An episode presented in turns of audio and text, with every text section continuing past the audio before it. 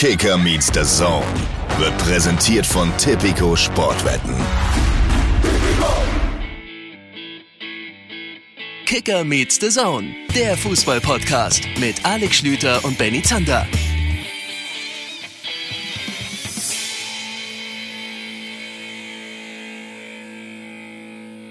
Liebe Menschen, es ist das größte Comeback seit Ayrton 2007 beim MSV Duisburg.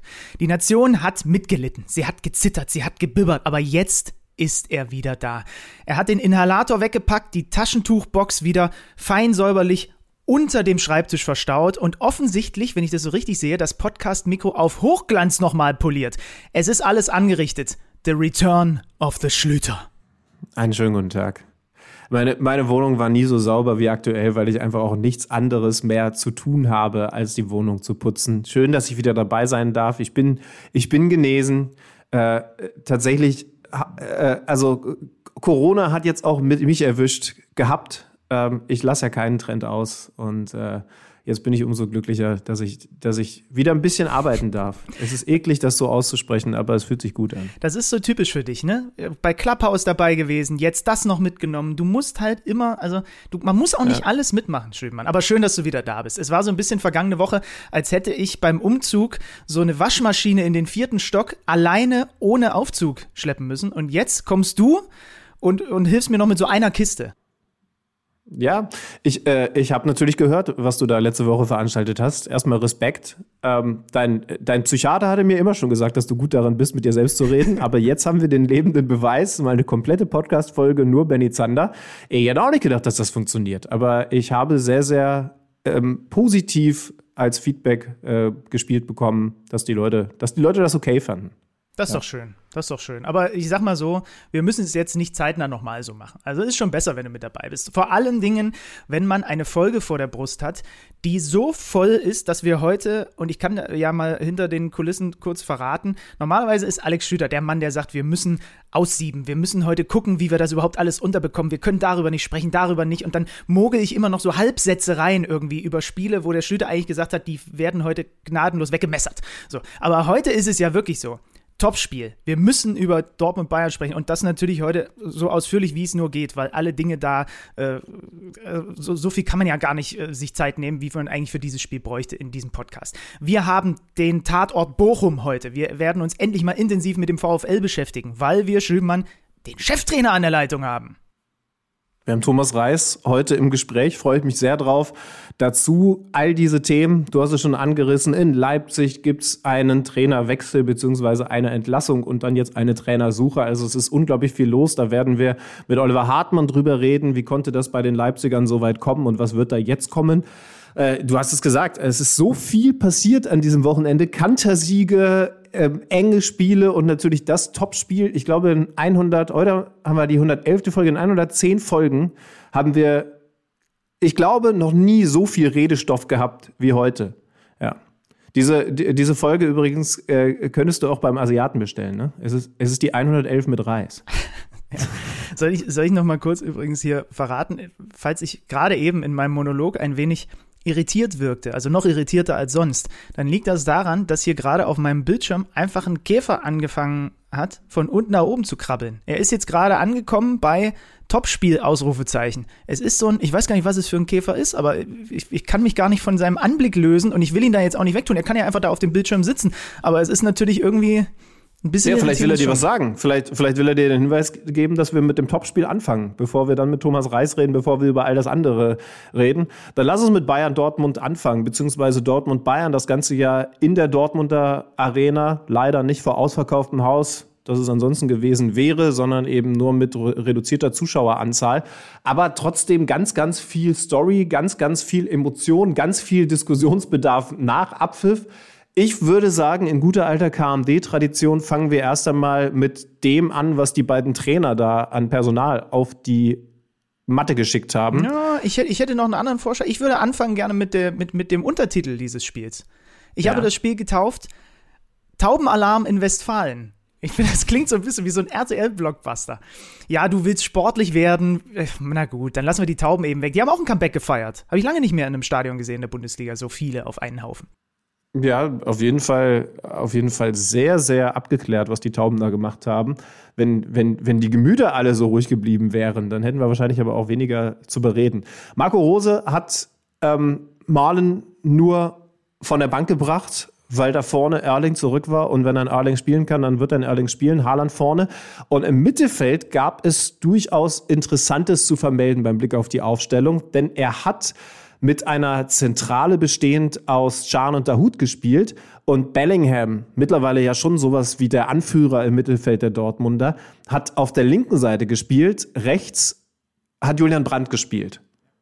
Ich sag dir ganz ehrlich, ich habe erst einmal ein bisschen gestutzt, weil das natürlich ein gewisses Risiko ist, denn Bellingham als den wahrscheinlich stärksten Spieler, den du im Moment im Dortmunder Mittelfeld hast, aus der zentralen Position rauszunehmen und stattdessen auf die linke Seite zu stellen, das musst du dich erstmal trauen. Was war der Gedanke? Er wollte vor allen Dingen mit der Qualität im Spiel gegen den Ball und natürlich auch der Defensivstärke von Bellingham, also der Rückwärtsbewegung, hinbekommen, dass die Außen von Bayern, die so starken Außen, die so 1-1 starken Außen gedoppelt werden. Das hat über viele Strecken dann aber auch ganz gut funktioniert. Links hätte ich mir jetzt weniger Sorgen gemacht als rechts mit Julian Brandt, aber wir können schon mal vorwegnehmen, auch Julian Brandt war eine der positiven Erscheinungen mhm. dieses Samstagabends. Ja, ich habe äh, vor dem Spiel übrigens gelernt, dass Jude Bellingham diese Position wohl sehr häufig in Birmingham gespielt hat. Das war mir neu, muss ich ehrlicherweise sagen. Ähm, ansonsten, du hast es gesagt, Akanji ist noch rechtzeitig fit geworden. Also der hat, glaube ich, so gut wie gar nicht trainiert gehabt unter der Woche, aber dann in der Innenverteidigung an der Seite von Mats Hummels, ein Julian Brandt, der wirklich ein gutes Spiel gemacht hat, leider ja bis zu seinem Knockout, als er dann da vom Feld musste. Ähm, und das also das, was sich Marco Rose von Beginn an überlegt hat, was wir vielleicht auch noch dazu sagen, 15.000 waren im Stadion. Aber es hat sich eingepeitscht von Bellingham und Haaland und dann auch irgendwann Rose von der Seite hier angefühlt wie äh, mehr. Ne? Also 15.000 im Signal Iduna Park. Das, was sich Marco Rose überlegt hat, kommen wir zu den Bayern. Da kann man es eigentlich, glaube ich, so zusammenfassen, bis auf Kimmich hat er alles so auf dem Platz bekommen, was er, was er auf dem Platz bekommen wollte. Äh, der Julian Nagelsmann, Leon Goretzka ist rechtzeitig fit geworden und eben wieder da habe ich mich dann an deine Decoded-Folge mit Julian Nagelsmann erinnert. Die Art und Weise, wie er das Ganze, äh, Julian Nagelsmann, anordnet in eigenem Ballbesitz, ne? hinten mit einer Dreierkette. Ja, Davis schiebt dann immer weit vor. Man kann ihn mittlerweile fast nicht mehr als wirklich Linksverteidiger bezeichnen, was natürlich seiner Spielweise total entgegenkommt. Ich finde durchaus interessant, also du sagst es richtig, nur Kimmich hat gefehlt, Tolisso für ihn in der Zentrale neben Goretzka. Ich finde interessant, dass dann in so einem wichtigen Spiel ein Gnabry auf der Bank sitzt.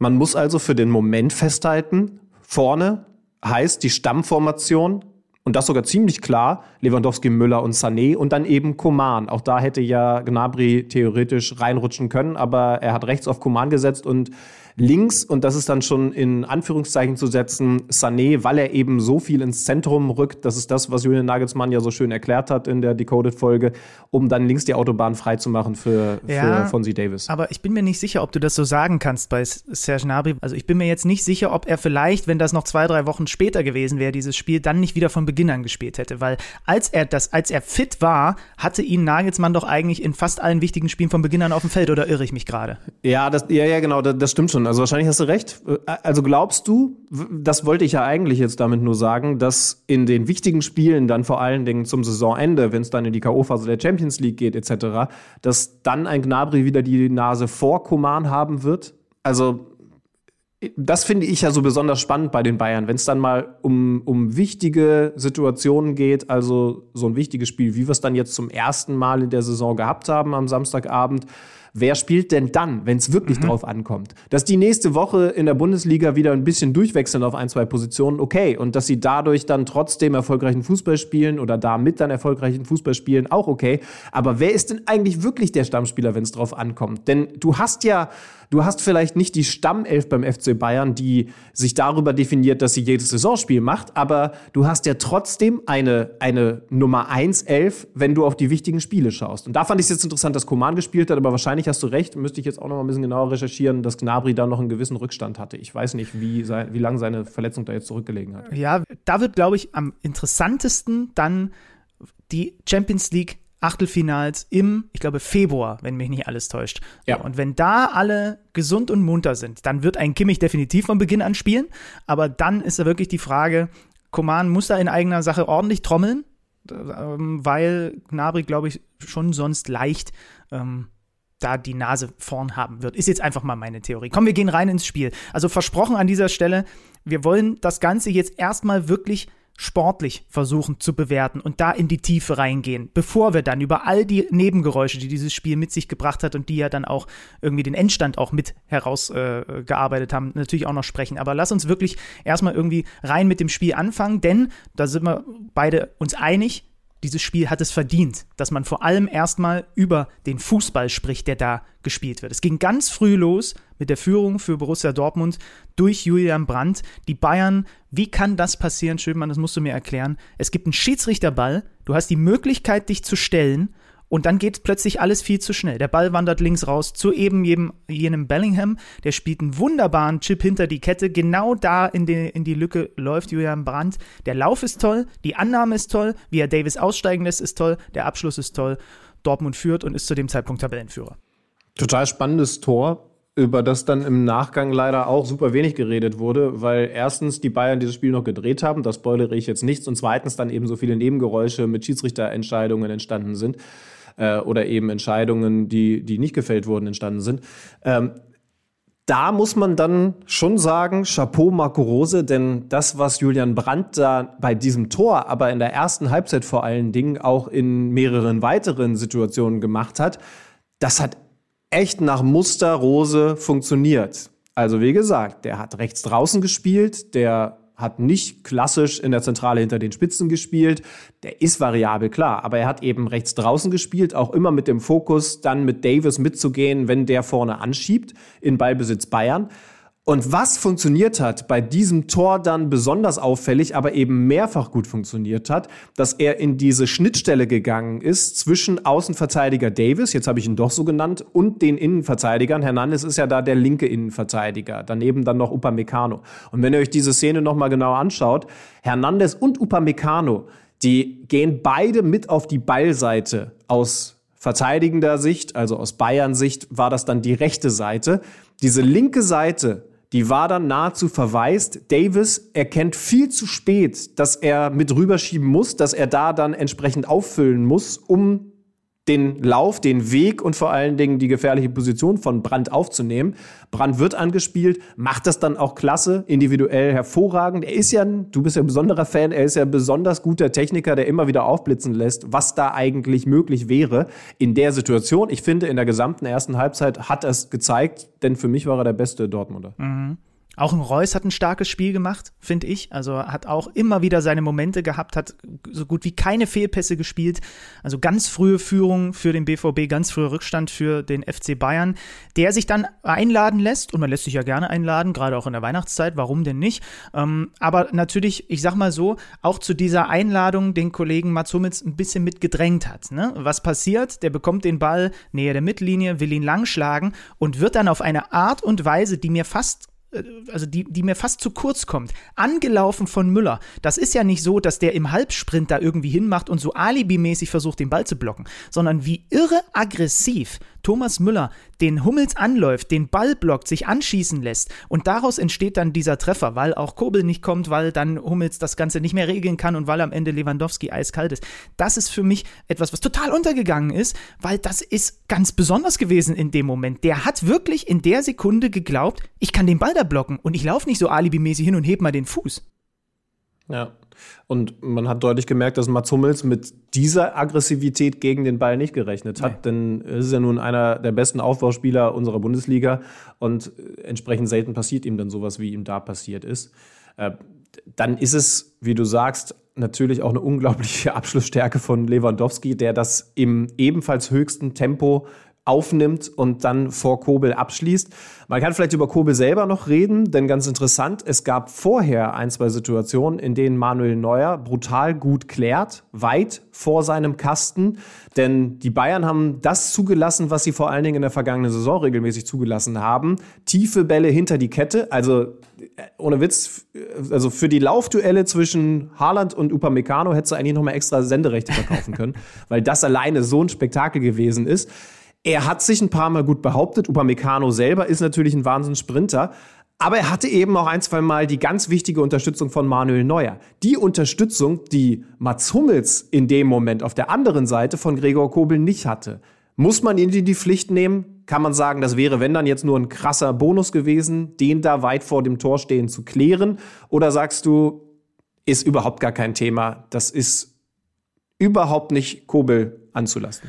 Naja, es gibt ja zwei Seiten, aus, der man das aus denen man das betrachten kann. Also ich sage nicht, dass es überhaupt gar kein Thema ist. Ja, der wird überrascht gewesen sein, dass ausgerechnet sein sicherster Aufbauspieler das Ding da so verdaddelt, wie es Hummels in dem Moment macht.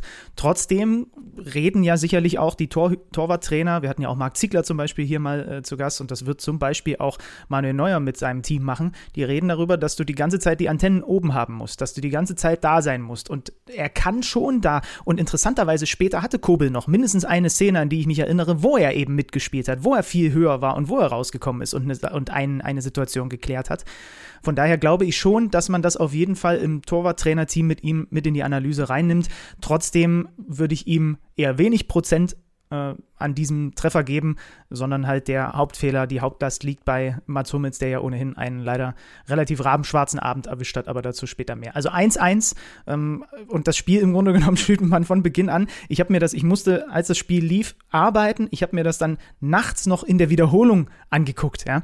Und ich war sofort auf Temperatur und dachte mir, oh Gott, was ist das denn? Haben wir etwa wirklich ein Topspiel, was diesen Namen mal verdient? Von der Intensität, vom Tempo, von Dingen, die passieren, ja auch von Fehlern, die passieren. Das gehört beim Fußball nun mal dazu. Ähm, da werden wir auch gleich natürlich auch noch ein bisschen drüber sprechen. Aber das war von Beginn an ein dermaßen spaßige, eine, eine dermaßen spaßige Veranstaltung. Das hat richtig, richtig, richtig Laune gemacht. Eine spaßige Veranstaltung. Ja, ich fand auch ganz interessant zu beobachten, dass da die Meinungen vor allen Dingen im Netz auseinandergegangen sind. Ich muss jetzt auch sagen, dass ich erstmal, erstmal habe ich mich entertained gefühlt, aber dann natürlich auch in in einigen Situationen gedacht habe, boah, das sind jetzt Abspielfehler oder gar nicht zwingend nur Fehlpässe, sondern dann auch gewisse Unsauberkeiten, dass der Ball nicht genau in den Lauf gespielt wird, sondern eben dann ein bisschen unsauber nur äh, in den Rücken gespielt wird oder so. Die sollten in so einem absoluten Topspiel dann nicht stattfinden. Aber insgesamt finde ich, dass das ein Spiel war, das, das diesen Namen Topspiel definitiv verdient gehabt hat, weil vor allen Dingen viel Spektakel da gewesen ist. Äh, aber du sagst es natürlich auch, weil, weil ab und zu dann Fehler passiert sind, die dann überhaupt fünf Tore entstehen lassen. Es gab einen, den ich schon taktisch angesprochen habe in der 44. Minute, denn da haben dann interessanterweise sowohl Bellingham links als auch Brandt rechts zum ersten Mal defensiv richtig was gucken lassen. Denn diese Aufgabe, mit zurückzuarbeiten, Davis links, das dann vor allen Dingen Brands Aufgabe und auf der anderen Seite in dem Moment Koman, das war Bellinghams Aufgabe, mit zurück zu bearbeiten. Da hat es überhaupt nicht funktioniert und weil die Bayern die Bayern sind, machen sie aus dieser Situation heraus Davis von der linken Seite und dann mit ein bisschen Gewurstel und auch da kann man genau in die Fehleranalyse geben, unsauberem Klären von Dortmund. Koman, der frei zum Abschluss kommt und das eiskalt in der 44. Minute zum 2 zu 1 nutzt.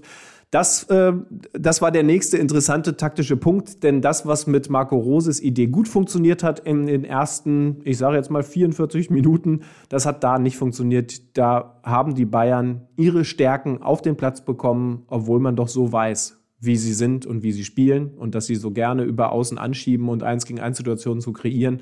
Viel zu viel Platz für Davis am Ende mit ein bisschen gewurstelt das 2 zu 1. Ja, und da sind wir dann wieder beim Thema Matchglück, ne? Ähm, weil Dortmund muss zu dem Zeitpunkt führen mit 2-1. Haaland hatte diese Riesenchance. Der erinnert mich im Übrigen, ich habe in dem Spiel auch natürlich wieder intensiv auf ihn geachtet, der immer erinnert mich von der Körpersprache, gerade wenn ihm was nicht passt, an den früheren Robert Lewandowski. Ist das mal aufgefallen? Das Abwinken, das sich beschweren über die Mitspieler, bei all dem, wofür ich ihn auch geil finde, hat er da noch sehr viel Luft nach oben, um es mal vorsichtig zu formulieren. So, er hat in der 29. diese Riesenchance, setzt den knapp daneben und dann kriegst du halt auch noch. Das war das Ding auch aus dem Laufduell raus. Genau, ne? aus Als dem Laufduell. Ja, von halb links, rechts am Tor vorbei. Ähm, wahrscheinlich auch wieder von Marco Reus eingeleitet, der irgendwie auch in jeder guten Situation die Füße mit drin hatte. Und dann ist es diese Flipper-Einlage, ne? Guerrero schießt Hummels an, der kann da nicht viel dafür. Und dann fälscht Reus das Ding von Koman ja auch noch unter das Dach ab. Ich weiß gar nicht, ob Kobel, Kobel hätte vielleicht sogar noch eine Chance gehabt, den sogar noch irgendwie rauszukratzen. Also da kam dann irgendwie alles zusammen. 2-1 Pausenstand für den FC Bayern München. Ja, und dann geht's äh, raus aus den Kabinen rein in die zweite Halbzeit.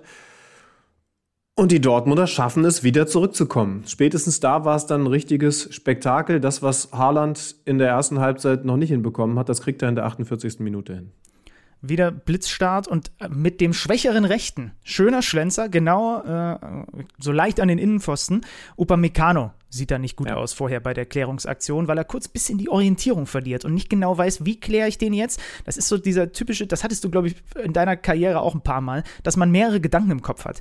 Kläre ich den jetzt mit dem Kopf, lege ich ihn mit der Brust zurück zum Torhüter, versuche ich ihn mit dem Fuß zu klären und irgendwann kommt was Halbgares dabei raus und zack, da sind dann halt auch die Dortmunder eiskalt und bestrafen das durch Erling Haaland. Also früh in Halbzeit Nummer zwei das 2 zu 2, wieder ausgeglichener Spielstand.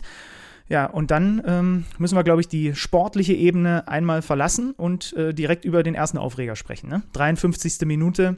Reus geht im Strafraum nach äh, doppelten Doppelpass zu Boden. Hernandez von hinten, Kontakt oben. Für mich, ich habe jetzt mehrfach drauf geguckt, auch leichter Kontakt Knie, Kehle, Bein, sage ich ehrlich, auch wenn der DFB was anderes behauptet. Jochen Drees, die haben sich ja jetzt dazu nochmal geäußert.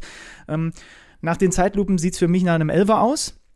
Jetzt kommt noch eine Komponente dazu, dass vorher, wenn, sie, wenn äh, Felix Zweier, was er nicht gemacht hat und was die Dortmunder ihm ja enorm angekreidet haben, dass er sich das anguckt, ähm, dann wäre wahrscheinlich die ganze Nummer sowieso weggenommen worden, weil Haaland knapp im Abseits stand. Das hat der DFB jetzt auch nochmal bestätigt. Also das heißt, wenn er das Review gemacht hätte, das, was die Dortmunder vehement gefordert hätten, hätten sie wahrscheinlich auch keinen Elfmeter bekommen. Das ist dann noch die Fußnote der Fußnote der Fußnote zu dieser Situation. Felix Zweier hat es nach dem Spiel wie folgt erklärt.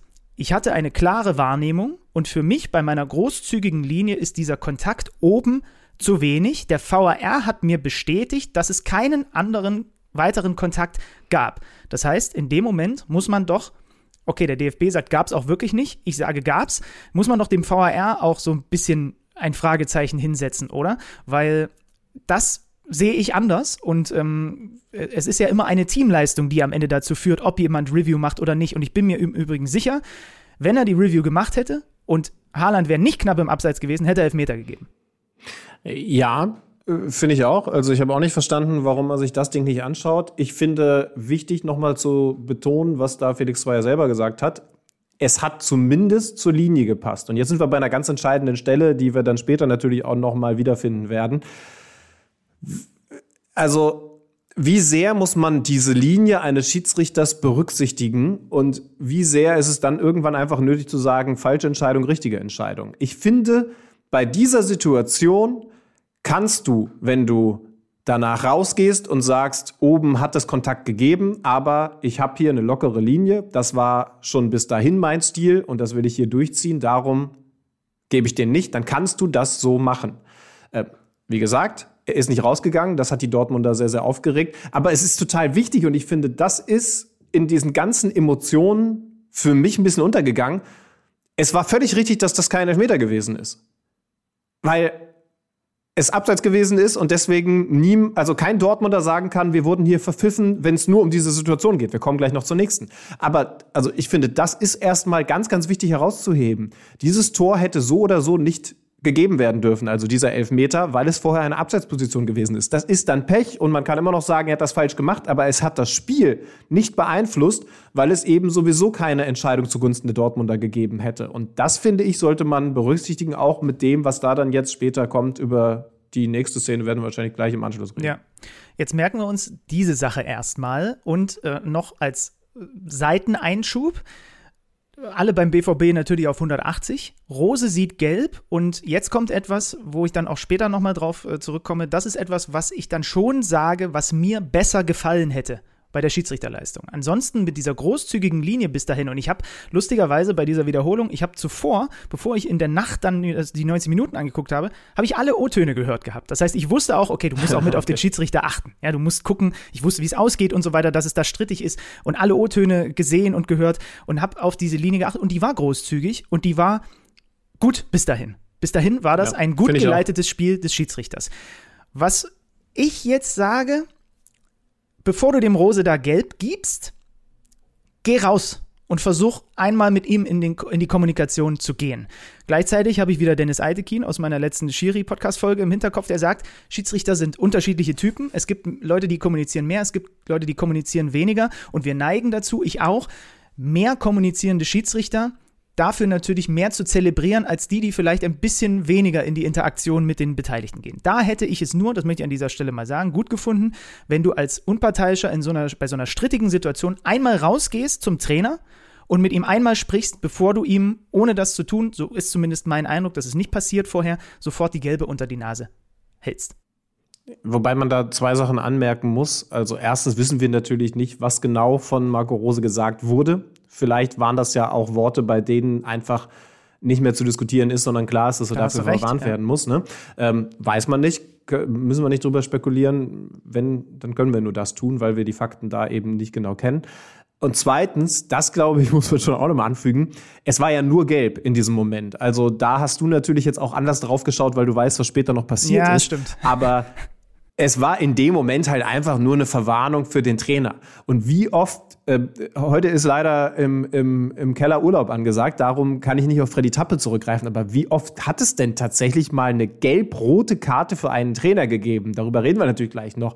Das ist doch, das ist doch super selten, oder? Also, wenn sich jemand so richtig krass aufregt und nicht mehr eingekriegt wird, dann wird er auf die Tribüne geschickt, okay. Aber tatsächlich eine gelb-rote Karte für einen Trainer, das passiert doch super selten. Und so ist natürlich die Situation erstmal zu bewerten gewesen. Komm, ich verwarne dich mal, wie es ab und zu passiert, und dann hast du dich wieder eingekriegt. Aber dass sich das natürlich dann noch so zuspitzt später, ja, ja, das war in dem Moment natürlich nicht zu erwarten. Ja, du hast recht. Komm, wir gehen zurück ins Spiel, denn nach dieser Szene ist der BVB, das muss man ganz klar sagen, am Drücker. Ja? Bayern wackelt. Also bis zu diesem Kopfzusammenprall Brand Upamecano, wo Brand dann raus muss, wo das Spiel lange unterbrochen wird, ähm, ist Dortmund dann das bessere Team und ist näher dran, deutlich näher dran am Führungstreffer als der FC Bayern München. Aber dann eben dieser Zusammenprall, Brand muss 20 Minuten vor dem Ende äh, raus, das bringt einen Bruch ins Spiel, so und dann äh, kommt ein paar Minuten später die äh, zweite krasse Situation. Handelfmeter ähm, wird entschieden, Strafstoß, Hummels ähm, erst hatte Felix Zweier nur erkannt, okay, der war irgendwie mit dem Ellbogen da dran, aber ich weiß nicht genau wie. Und dann gibt der VR ihm das Signal nach Kommunikation, ah, weit weg der Arm, guck dir das mal an. Und dafür gibt es dann eben die Review. Und das ist, glaube ich, der entscheidende Unterschied zu der Szene mit Reus, selbst wenn es kein Abseits gewesen wäre.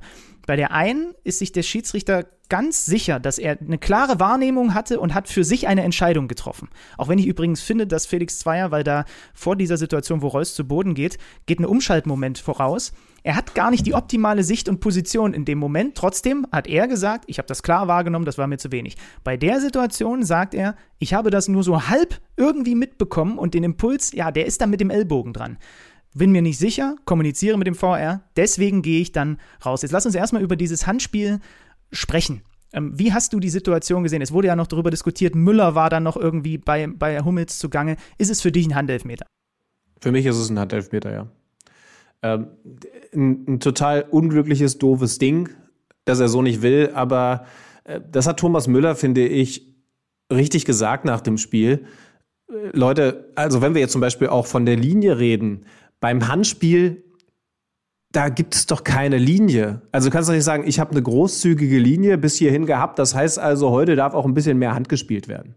Das, also da hört es ja auf. Und so unglücklich das für Mats Hummels gewesen ist, der Arm ist eben in einer Position, in der es per Definition nicht anders zu entscheiden ist. Ich muss echt sagen, also die die Sachen, die du jetzt schon so ein bisschen angerissen hast, da war ja noch was mit Müller und hat Müller eventuell gefault etc. Das sind die einzigen Sachen, die ich überhaupt bei der Diskussion zulasse. Denn so unglücklich das gewesen ist, so klar ist für mich, dass du das nicht anders entscheiden kannst. Der, der Arm ist, ist vor dem Kopf in einer nicht natürlichen Position. Ich bin ja auch jemand, der ganz klar sagt, hey, wenn du jetzt zum Beispiel grätscht und in der Grätsche den, den Arm abstreckst und da kommt der Ball gegen, dann müssen Schiedsrichter verstehen, dass das eine natürliche Bewegung, die zur Grätsche gehört, ist. Aber diese Bewegung von Mats Hummels hat nicht zum Kopfball gehört. Und dann ist es so unglücklich es ist, ein Elfmeter. Ja, interessanter, interessanterweise gab es ja eine Situation mit einer Grätsche und einem Ball geht an die Hand in der ersten Halbzeit, wo sich die Dortmunder auch drüber moniert haben. Das war aber kein Handspiel, muss man an dieser Stelle mal ganz klar, klar so sagen. Und jetzt nochmal zu dieser Situation mit Hummels. Ich habe dann auch nochmal auf den Müller geachtet, aber wer dann natürlich, als es zu dem Handspiel kommt, eigentlich an Hummels dran ist, ist sein eigener Mann ist Jude Bellingham, ja. wenn ihr da mal drauf schaut. Der irritiert und behindert ihn eigentlich in dem Moment dann mehr, als es Mats Hummels macht. Und jetzt vielleicht noch mal für den Hintergrund, es gab ja eine Regelanpassung vor der Saison. Wann ist ein strafbares, äh, wann ist ein Handspiel strafbar? Eins, offensichtliche Absicht. Ist es in dem Moment nicht, weil das ist ein verunglückter Kopfball. Zwei, ja. das wurde geändert, wurde genauso aufgenommen, unnatürliche Vergrößerung der Körperfläche. Und genau das ist das, worüber wir in dem Moment reden. Weil Du hast es gesagt, ich bin ja noch viel mehr eigentlich immer der Anwalt der Verteidiger, wer regelmäßig diesen Podcast hört. Ich finde, dass viel mehr Handspiele eigentlich natürlichen Ursprungs sind und fand deswegen auch diese Anpassung, dass man mehr auf die Absicht gehen will, wieder in dieser Saison, fand ich gut. Aber das ist nach den Regeln leider ein Elfmeter. Tut mir leid, weil der Arm da ja. so weit weg ist. Und natürlich ist das unglücklich. Natürlich will der das in dem Moment nicht aber es ist halt trotzdem ein äh, Strafstoß. Das bringt die äh, Dortmunder auf die Palme. Lass uns noch kurz darüber sprechen. Ich werde es jedes Mal wieder an dieser Stelle hier sagen, wie sehr ich den Anlauf und die Schusstechnik beim Strafstoß von Robert Lewandowski verachte. Das muss ich einmal knallhart so sagen. Mit diesem das, das, das, habe ich irgendwann abends, da wusste ich dann, okay, jetzt schaut er sich das Spiel nochmal an. Habe ich von dir, warte, warte, warte, wann kam das? Ähm, Nee, das kam, glaube ich, schon währenddessen. Ach genau, nee, stimmt, das kam um 20.12 Uhr. Ich hasse den Elver-Anlauf von Levi aus tiefster Seele. ähm, ich habe nicht darauf geantwortet, sorry. Äh, ja, und äh, das ist ja alles den Regeln entsprechend. Wenn ich könnte, würde ich es trotzdem verbieten. Wenn ich irgendwann mal Bundeskanzler bin, mache ich das. Aber bis dahin kann er das natürlich weiter so machen. Er hat den Zwischenhüpfer nicht erfunden. Jorginho hat das auch eine Weile so gemacht und so weiter und so fort. Macht das Ding rein. Rose kriegt sich nicht ein, sieht dann gelb-rot wegen Meckerns. Die legendärste Szene für mich dieser Saison schon, wie sein Co-Trainer René Maric ihn wegträgt wie ein Möbelstück, wie ich früher besoffene Kumpels im Club von irgendwelchen Frauen weggeholt habe. So trägt er Marco Rose weg, der das dann übrigens auch nicht so gut fand. Und da im Übrigen wieder.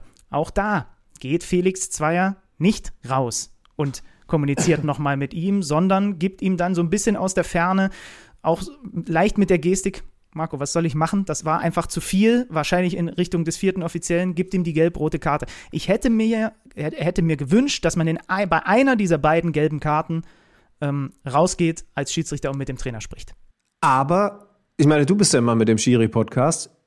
Ist das nicht der Job vom vierten Offiziellen? Warum muss der Hauptschiedsrichter da rausgehen, wenn du als Schiedsrichter-Team fungierst, wenn da draußen einer ist, der permanent kommuniziert? Ja. Reicht es dann nicht, dass der vierte Offizielle sagt, hey, pass auf, jetzt muss mal gut sein, ansonsten müssen wir dich hochschicken, jetzt reicht es mal. Also der wird ja permanent mit ihm gesprochen reicht haben. Reicht mir nicht. Mir warum nicht? nicht? Also wa warum braucht es, warum braucht es den Hauptschiedsrichter? Weil er auf den vierten Offiziellen nicht hört? Weil also, er, weil er also warum der, ist das nötig? Weil, weil er derjenige ist, der die Entscheidungen dort trifft und äh, über diese Entscheidungen gab es die Aufregung. Der vierte Offizielle ist ja im Endeffekt, äh, hat uns doch Patrick Ittrich hier auch mal verraten, also halb Blitzableiter und ansonsten versucht er also ein bisschen für Ordnung zu sorgen da draußen. Aber der Chef im Ring, das ist der Mann, der auf, der, auf dem Feld rumläuft mit der Pfeife. Und deswegen finde ich es immer gut, das handhaben Schiedsrichter unterschiedlich. Es gibt welche, die kommunizieren mehr, es gibt welche, die kommunizieren weniger. Wenn du dann da in den direkten Austausch gehst und quasi nicht so ein bisschen aus der Ferne das Ganze regelst, sondern geh einmal hin, hör dir das an. Es ist nachvollziehbar, dass die in dem Moment emotional sind. Es ist nicht schön, da rauszugehen. Ich hätte da auch keinen Bock drauf, deswegen habe ich mir diesen Job auch nicht rausgesucht, ähm, äh, weil ich dafür auch im Übrigen allein schon aus Fitnessgründen gar nicht geeignet wäre. Aber geh da einmal hin und versuche selber einzuwirken. Das ist so mein ja. Eindruck, der vom Spiel hängen bleibt. Ja, den, den Punkt gebe ich dir. Er ist derjenige, der die Entscheidung auf dem Feld getroffen hat. Das heißt also, er kann da auch erklären und im besten Fall dann äh, dadurch auch ein bisschen Ruhe reinbringen, Schärfe rausnehmen, indem er seine Entscheidung erklärt. Hast du recht, ja. Das, das kann er deutlich besser als der vierte Offizielle, stimmt schon. Ja. Ähm, so, dann ähm, gab es gab es, übrigens ja, für mich du, noch einen Bruch, ja. Es gab, es gab für mich noch einen Bruch und zwar im Anschluss ähm, die Auswechslung von Erling Haaland. Ich finde, dadurch war krass erkennbar, dass da vorne einfach ein anderes Fußballspiel stattgefunden hat, weil Sebastian Tigges, guter Typ, klar. Ich glaube, er heißt Steffen, aber. Äh, Steffen, Ste Entschuldigung. Entschuldigung. Vielleicht hat er jemand anders eingewechselt, weiß ich nicht. Also der Tigges, der da auf dem Platz war, äh, äh, äh, macht einen sympathischen Eindruck. Ich entschuldige mich für diese Namensverwechslung, aber er ist nicht annähernd bei der Qualität, die Haaland hat. Das ist jetzt natürlich auch, ähm, genau, das, das wäre ja jetzt auch so viel des Guten, das zu verlangen. Aber ich finde, es war unglaublich krass zu sehen, wie sich das Spiel verändert hat, weil auf einmal keine Tiefe mehr da war. Also das, was so entertaining gewesen ist zwischen Haaland und Upamecano. Das, was vielleicht ein bisschen weniger stattgefunden hätte, weil die Bayern nicht mehr so krass hochgestanden hätte. Ähm, das, was aber eben weiterhin eine permanente Gefahr gewesen wäre. Das war in dem Moment weg. Und jetzt könnt ihr vielleicht sagen, naja, der Wechsel war in der 82. Spielminute. Diese letzten Minuten macht das ja jetzt keinen großen Unterschied mehr. Da muss man ein Sternchen dran setzen, denn es hat zehn Minuten Nachspielzeit gegeben. Das heißt, eigentlich hat dieser Wechsel eher so in der 75. stattgefunden. Und dann hast du eben schon noch eine Schlussphase, in der nichts mehr geht. Und es ging halt auch leider nicht mehr so viel aus Dortmunder Sicht trotz zehn Minuten Nachspielzeit, vor allen Dingen aufgrund dieser langen Verletzungsbehandlung von Julian Brandt, der toi toi toi jetzt zum Glück wieder genesen scheint, zumindest soweit hergestellt äh, scheint, dass er, dass er selber aus dem Krankenhaus twittern konnte. Also ähm, da, das ist die, die wichtigste Nachricht ähm, dann hinten raus. Aber hinten raus gab es eben keine wirklichen Torchancen ja, mehr. Du hast, also du hast natürlich insofern einen Punkt. Also mein erster Impuls war jetzt zu sagen, der war lange verletzt und sie müssen das ganz behutsam mit dem machen. Es war eh schon interessant, dass er ihn von Beginn an hat spielen lassen, aber ich glaube, wenn Marco Rose zu Erling Haaland hingeht und sagt, du sitzt auf der Bank gegen die Bayern, dann äh, guckt er den einmal an und dann zerfällt Marco Rose zu Staub. Also der muss ihn von Beginn an spielen lassen. Was natürlich man mit einberechnen muss, aber wie gesagt, das wird vorher besprochen worden sein und ich glaube, dass er wahrscheinlich gar nicht so lange überhaupt auf dem Feld sein sollte, eigentlich in diesem Spiel, weil sie ihn behutsam aufbauen müssen. Ähm, es gab dann so viele Unterbrechungen. Ne? Vielleicht kannst du da noch ein paar Minuten rauspressen, weil halt ja. äh, diese Verletzungsunterbrechung, äh, die Elver-Geschichte, dann äh, die Handgeschichte. Vielleicht hättest du noch zwei, drei, vier Minuten mehr rauspressen können, aber die müssen, ich kann auch nachvollziehen aus Dortmunder Sicht, dass du bei deinem Topstar, der dir diese Saison im Zweifel äh, den Allerwertesten retten wird oder eben nicht, wenn er sich wieder verletzt, dass du da ganz behutsam und vorsichtig sein musst. Ja, ich glaube, äh, also auch da begeben wir uns dann jetzt im zu spekulativen Bereich also ich glaube gar nicht, dass Marco Rose da super behutsam und vorsichtig gewesen ist, sondern ich kann mir durchaus vorstellen, dass du recht hast, dass da eigentlich eine ganz andere Absprache stattgefunden hat, dass er nämlich nur so 65, 70 Minuten im Tank hat und das sogar schon das rausgepresste war. Ähm, und ich will damit auch gar nicht kritisieren, dass er ausgewechselt wurde. Ich will nur grundsätzlich mal festhalten, dass es, ich möchte auch behaupten, krasser noch als wenn bei den Bayern mal Lewandowski ausgewechselt wird, eine solche Veränderung und eine eine, eine, eine solche ja, ja, eine solche entzogene Gefahr gegeben hat, die, die, die so spürbar gewesen ist, weil dadurch einfach die, dieses permanente macht einen Fehler und ich werde euch bestrafen ausgewechselt wurde. Und eben, sorry, Ettiges, das einfach nicht eingewechselt wird. Man darf da auch nicht vergessen, im Moment ist so ein Mokoku dann auch noch verletzt. Das heißt also, äh, sie haben da vorne ja auch noch weitere Verletzungssorgen. Äh, Hazard und Co., über die haben wir noch gar nicht geredet. Aber, aber das war einfach sehr, sehr auffällig. Ich will damit nicht sagen, dass er deswegen hätte auf dem Platz bleiben müssen. Das, dazu wissen wir auch einfach zu wenig, ob er vielleicht schon zehn Minuten lang gebettelt hat, weil er komplett ja. auf dem Zahnfleisch gegangen ist. Oder vielleicht nicht. Who knows? Aber da müssen wir jetzt nicht drüber spekulieren. Also ich sag dir, mir fällt gerade kein anderes europäisches Team ein, wo es so einen großen Bruch gibt, wenn ein Spieler ausgewechselt wird. Selbst Chelsea mit Lukaku und so weiter, weil die alle dann ringsrum noch andere Besetzungen haben und so. Das ist, also da ist, glaube ich, der BVB schon sehr weit vorne, was die Abhängigkeit von einem einzigen Spieler angeht. Du sagst es, selbst wenn Lewandowski bei den Bayern raus ist, hast du dahinter und da ringsrum noch so viel Torgefahr ausstrahlende Jungs äh, und, und das Spiel kriegt nicht so eine krasse Wendung wie, wie beim BVB, aber das ist der Gamble, den sie eingehen müssen. Solange sie ihn haben, äh, wird das so sein. Sie werden auch keinen zweiten Mann finden, der auch nur ansatzweise ähnlich das Spiel interpretiert und so gut ist wie er. Das, also selbst wenn sie sich jetzt noch einen, ich sag mal, hochkarätigeren zweiten Stürmer leisten würden, ja, als, als Backup, wird der Bruch trotzdem drin sein. So. Und das äh, war, dann, ja. war dann in dem Moment auch der Fall.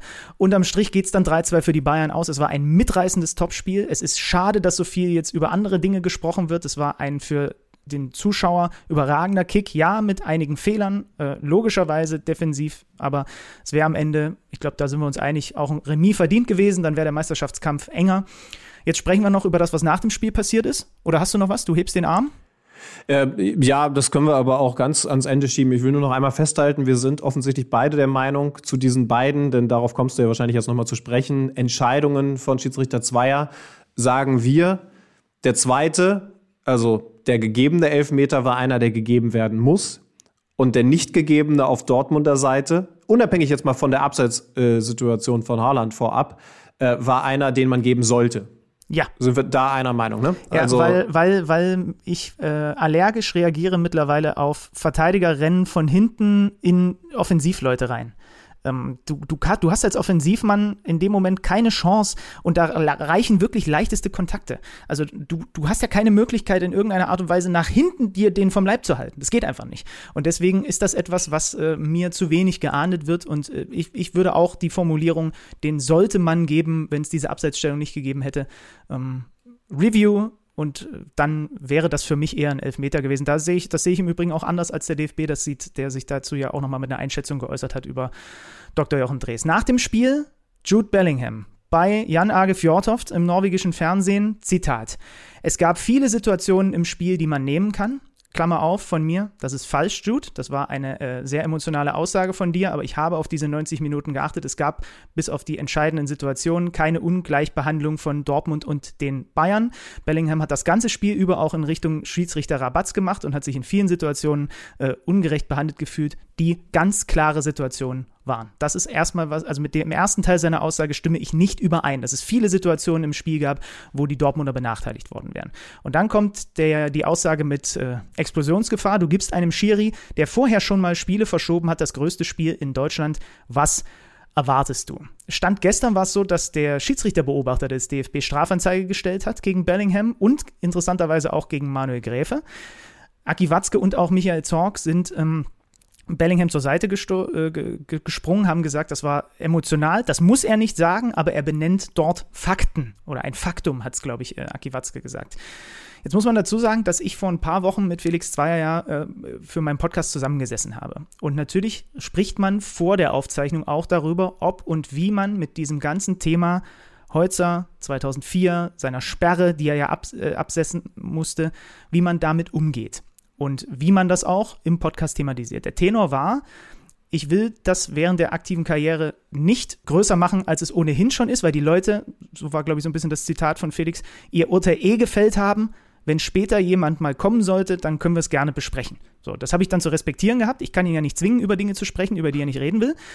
Gleichzeitig muss er dann natürlich damit leben, dass das immer wieder rausgeholt wird von Fans und jetzt zum ersten Mal auch von einem Aktiven, ähm, weil eben das nicht adressiert wird. Also diese ganze Nummer von wegen, äh, dass erst mit viel Verspätung über eine Recherche rauskam, dass er da auch mal irgendwie 300 Euro angenommen hat, für die er äh, eine Sperre abgesessen hat. Aber das war auch vom DFB natürlich kommunikativ ehrlicherweise eine Katastrophe damals, wenn du dann einen deiner Top-Schiedsrichter, der auf dem Weg zum Top-Schiedsrichter ist, wenn dann sowas mit vielen Jahren Verzögerung rauskommt. Ähm, das wollte ich nur noch mal mit einwerfen, weil ich vor ein paar Wochen mit ihm zusammengesessen habe, ihn als sehr angenehmen Menschen äh, da kennengelernt habe. Aber dieses Thema, das schwebt natürlich über ihm. So. Ja, die Frage ist, wie soll ich sagen, kann er damit überhaupt noch über viele Jahre eine vor allen Dingen aus seiner Sicht erfolgreiche Schiedsrichterkarriere gestalten. Denn diese Sache wird ja spätestens jetzt immer wieder rausgeholt werden. Ob das jetzt immer mit den Formulierungen der Spieler passiert oder doch mal zumindest mit all den Fans, die da zuschauen und die natürlich immer diese Sache im Hinterkopf haben. Also ist das jetzt ein Damoklesschwert, was du einfach nicht mehr rausbekommst aus dieser Karriere? Und auch da, ähm, ich sage jetzt nicht, ob zu Recht oder zu Unrecht, ne, sondern grundsätzlich ist es überhaupt, ist es überhaupt vorstellbar, dass der seine Karriere auf dem Niveau fortsetzt? Der DFB scheint es ja versuchen zu wollen. Mhm. Also ansonsten geben sie ihm dieses Topspiel nicht. Mhm. Aber also, also größer hätte natürlich dieses Thema, auch wenn er da selber ähm, in, in, in deinem Podcast nicht drüber sprechen will, aber größer hätte dieses Thema natürlich nicht werden können, als es jetzt geworden ist. Ja, ja, das stimmt ähm, schwierig. Also es gibt ja viele, die sagen, der sollte gar nicht mehr pfeifen. Es gibt andere, die sagen, äh, man sollte eine zweite Chance verdient haben, wenn man da als, als, als, als Linienrichter äh, äh, mal 300 Euro äh, äh, oder wie auch immer, ich kriege den genauen äh, Sachverhalt jetzt nicht mehr ganz so, ich will jetzt hier nichts Falsches erzählen, aber ich glaube, irgendwie so war das bei einem Spiel, dass das eben dann aber eben viel, viel später nachträglich erst rausgekommen ist, nachdem es ein paar Jahre der Tenor, glaube ich, war, der hat das mit aufgeklärt. So und ja, ich, ich, ich weiß auch nicht so genau. Also ich bin eigentlich ein Fan von, von zweiten Chancen, aber wie du sagst, es gibt halt viele, die sagen, wer das, wer das einmal gemacht hat, der, äh, was man so, also ich meine, ich weiß, Felix ist nicht bei Social Media und das ist, glaube ich, auch äh, sehr gesund so äh, für, für, für viele Schiedsrichter, auch wenn es manche ja ein bisschen anders halten. Dann kriegst du das nicht so mit, was da online passiert. Das kann dir dann im Zweifel egal sein, aber viele werden das natürlich immer wieder, wieder rauskramen. Gerade jetzt, nachdem Bellingham es, es, es nochmal so prominent gemacht hat. Der im Übrigen damals, als die Sache passiert ist, äh, was haben sie gesagt, anderthalb Jahre alt war. Das heißt, irgendeiner hat es ihm, irgendwie hat er es mitbekommen. Keine Ahnung. Ja, also äh, du musst ja nicht live dabei gewesen zu sein, um darüber urteilen zu dürfen. Ja, ja, ja. Also ich würde Saki Watzke ein bisschen widersprechen. Ich meine, ich kann natürlich total verstehen, dass er ihn da jetzt schützt. Wirklich, kann ich, kann ich total verstehen. Aber ein reines Benennen von Fakten war es jetzt eben nicht, sondern es war eben eine klare Andeutung der erneuten Spielmanipulation. Genau, also, weil er es halt in den Zusammenhang mit diesem Spiel genau, setzt. Ne? Genau, und, und, und das, und das geht dann es, natürlich Und das, hat es, haben wir ja grade, das haben wir ja gerade äh, aufgeklärt für uns es ist in keinster Art und Weise gegeben, wenn man sich dieses Spiel anguckt und wenn man sich die Entscheidung anguckt. Ja. Und, und das finde ich, das, da, darauf wollte ich hinaus. Also das, das zeigt, wie schwierig die Karriere, ob jetzt verdientermaßen oder unverdientermaßen, das, das, ey, wenn ich ganz ehrlich bin, maß ich mir jetzt auch gar nicht äh, zu beurteilen an, weil ich, weil ich in dieser Thematik von damals nicht, nicht tief genug drin bin. Aber ich kann für den Moment festhalten, dass das für eine verdammt schwierige Karriere wird, wenn, wenn Felix Weyer sie wirklich vorhat, so fortzusetzen. Denn das wird halt immer wieder rausgeholt werden. Wie gesagt, ob jetzt zu Recht oder, oder zu Unrecht. Und äh, nochmal will ich festhalten, die Dortmunder können sich aufregen und dass Marco Rose auf die Tribüne geschickt wurde, ist zu diskutieren. Aber dieser Elfmeter hätte ohnehin keiner sein dürfen, weil es vorher eine Abseitsposition von Holland gegeben hat. Und der Elfmeter auf der anderen Seite ist zumindest nach unserer Meinung, ihr dürft wie immer gerne äh, widersprechen, ist ein freies Land, ist ein richtig gegebener Handelfmeter. So, ich glaube, dann haben wir jetzt alles von allen Seiten einmal hinbekommen, äh, irgendwie zu thematisieren und äh, versucht auch nach bestem Wissen und Gewissen alle Seiten zu beleuchten, die da irgendwie rings um dieses Topspiel schweben. Ich würde sagen, wir machen da einen Haken dran, können noch sagen, dass es jetzt tabellarisch natürlich so aussieht, dass der FC Bayern München vier Punkte Vorsprung auf Borussia Dortmund hat. Die einen auf der 1, die Bayern, Dortmund auf der 2. Leverkusen hat sie wieder rangepirscht. Aber bevor wir ähm, generell vielleicht auch noch mal ein bisschen über den Spieltag sprechen, wollen wir jetzt uns mit einem anderen Revier Club beschäftigen. Der FC Schalke 04 ist nicht mehr in der Fußball-Bundesliga. Die Nummer 2 im Revier, kann man das so sagen, ist der ja. VfL Bochum, ne? Kann man so sagen. Bist du die Tabelle nochmal durchgeflogen, aber ja. du, ich kann dir sagen, da kommt, da kommt sonst niemand. Dortmund ist auf der 2 und Bochum auf einem fantastischen Platz Nummer 10. Und ein Mann, der dafür viel, viel Verantwortung trägt, ist jetzt bei uns im Gespräch. VfL Bochum, Cheftrainer Thomas Reis. Werbung Willst du deine Bundesliga-Wetten vor der Abgabe mit den Expertentipps der Tipico-Redaktion vergleichen? Dann nutze jetzt die kostenlosen Spieltagsprognosen auf tipico.de/slash wett-tipps. Für Neukunden gibt es außerdem einen Willkommensbonus von bis zu 100 Euro. Tipico, das Original. 18 plus. Glücksspiel kann süchtig machen. Hilfe unter www.spieleambulanz.de. Wir freuen uns sehr, ihn zum ersten Mal hier bei uns bei Kicker Meets Saison begrüßen zu dürfen. Der Mann, der mit dem Aufsteiger aus Bochum aktuell die Liga aufmischt. Platz 10, guck mal auf die Tabelle und wer steht da so dahinter? RB Leipzig, Eintracht Frankfurt, Hertha BSC. Also das lässt sich doch ganz gut an. Deswegen hoffe ich, gerade auch nach einem Sieg am Wochenende, dass die Stimmung auch entsprechend gut ist. Wunderschönen guten Tag und herzlich willkommen hier bei KMD Thomas Reis. Ja, schönen guten Tag. Vielen Dank für die Einladung. Wir freuen uns, dass du da bist, Thomas. Ähm, die wichtigste Frage zum Einstieg. 3 zu 2 am Samstag in Augsburg. Hast du dich schon von den Mülltonnentrommlern erholt? Ja, das war natürlich äh, schon wieder einzigartig, ähm, was da in Augsburg dann war. War natürlich sehr schade, dass keine Zuschauer ähm, zugelassen waren, aber ich glaube, die beiden, die auf die Mülltonne gehauen haben, die haben versucht, äh, da auf jeden Fall Stimmung zu verbreiten. so, äh, also du bist jetzt auch schon lange dabei, aber Mülltonnentrommler sind zumindest mir noch nicht untergekommen bislang. Ja, da sieht man, dass, äh, dass die Fans äh, mittlerweile sehr fähig sind, äh, auf gewisse Dinge zu reagieren. Wir hätten natürlich lieber vor viel mehr Zuschauern gespielt, weil ich glaube, in Augsburg wäre auch eine Riesenstimmung gewesen. Aber es ist leider die besondere Situation, die wir schon seit längerem haben. Jetzt leider wieder ohne Zuschauer gewesen und ähm, sehr schade, aber gut, wir müssen einfach alle durch. Mal gucken, was sich äh, in den Stadien dann noch so einfallen lassen wird in den nächsten Wochen. Wir hatten schon äh, Metallkoffer, auf die gedonnert wurde, jetzt Mülltonnen. Also mal schauen, was da noch so alles kommt. Werden wir mal sportlich. 3-2 am Ende nach 3-0 Pausenführung. Warum ist das Spiel in der zweiten Halbzeit überhaupt noch mal so eng geworden?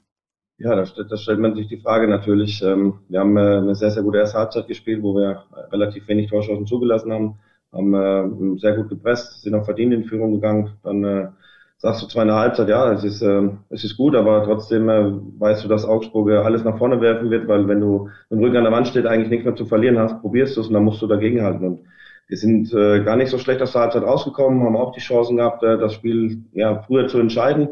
Dann äh, bekommst du durch eine Unachtsamkeit, weil wir einfach ähm, zu fahrlässig, zu langsam in die, in die Ordnung gekommen sind beim Eckball. Und hast danach Glück, dass du nicht äh, mit der hundertprozentigen Torschuss 3-2 bekommst. Und ähm, ist manchmal dann schwierig zu erklären, aber da sieht man, wie, wie eng das in der Bundesliga ist.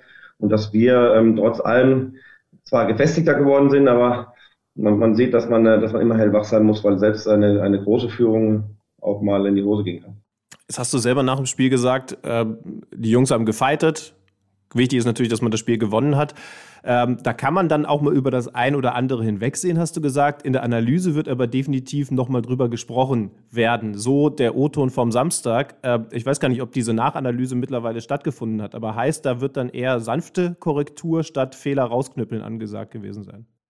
Ich versuche ja trotzdem immer, ähm, das heißt sanft zu analysieren. Also wichtig ist, dass man, dass man Dinge alle anspricht, warum, weshalb gerade solche Situationen überhaupt zustande gekommen sind.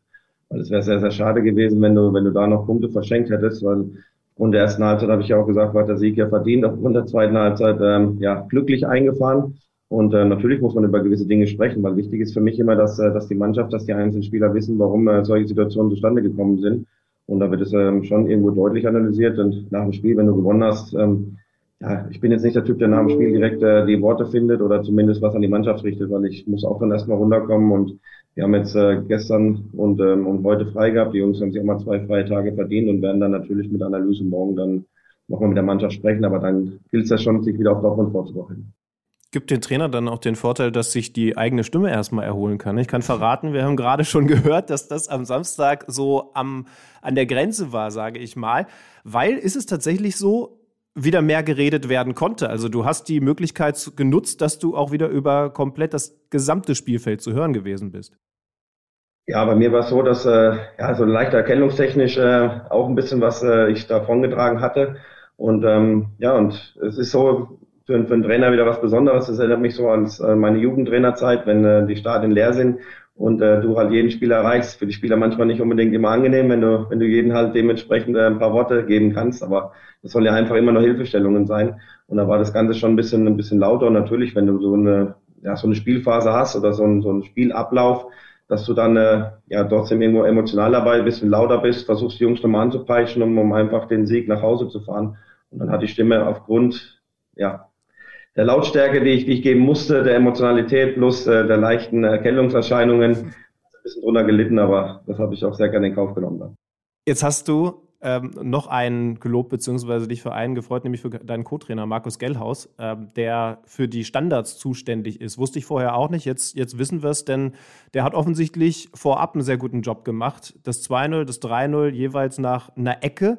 Das heißt also, das war auch alles so geplant, gerade wenn man aufs 2-0 schaut, dieses Durchlassen am ersten Pfosten, ich glaube von Lucia, das war genau so geplant und ist dann im Endeffekt die Arbeit von deinem Co-Trainer gewesen? Ja, also ich, deswegen, also wir sind ja, wir sind ja ein Team und ich schmück mich ja nicht mit, äh, mit, mit fremden Federn. Also wir suchen schon äh, gemeinsam was zu arbeiten, aber ähm, der Markus hat bei mir absolutes äh, sowieso Vertrauen, ähm, sich um, um, um Standards auch zu kümmern. Und wir sind natürlich froh, dass es jetzt äh, dementsprechend mal funktioniert hat, äh, weil wir da schon noch äh, Bedarf haben. Und ähm, es lag aber auch daran, dass, dass Edu Löwen äh, immer besser mit den Standards, äh, ja, die auf den Punkt bringt. Das ist auch unheimlich wichtig, weil wir haben ja auch gesagt, das ist einer der uns äh, mit Standards sehr helfen kann. Dafür ja, haben wir ihn auch mit äh, zusätzlich verpflichtet.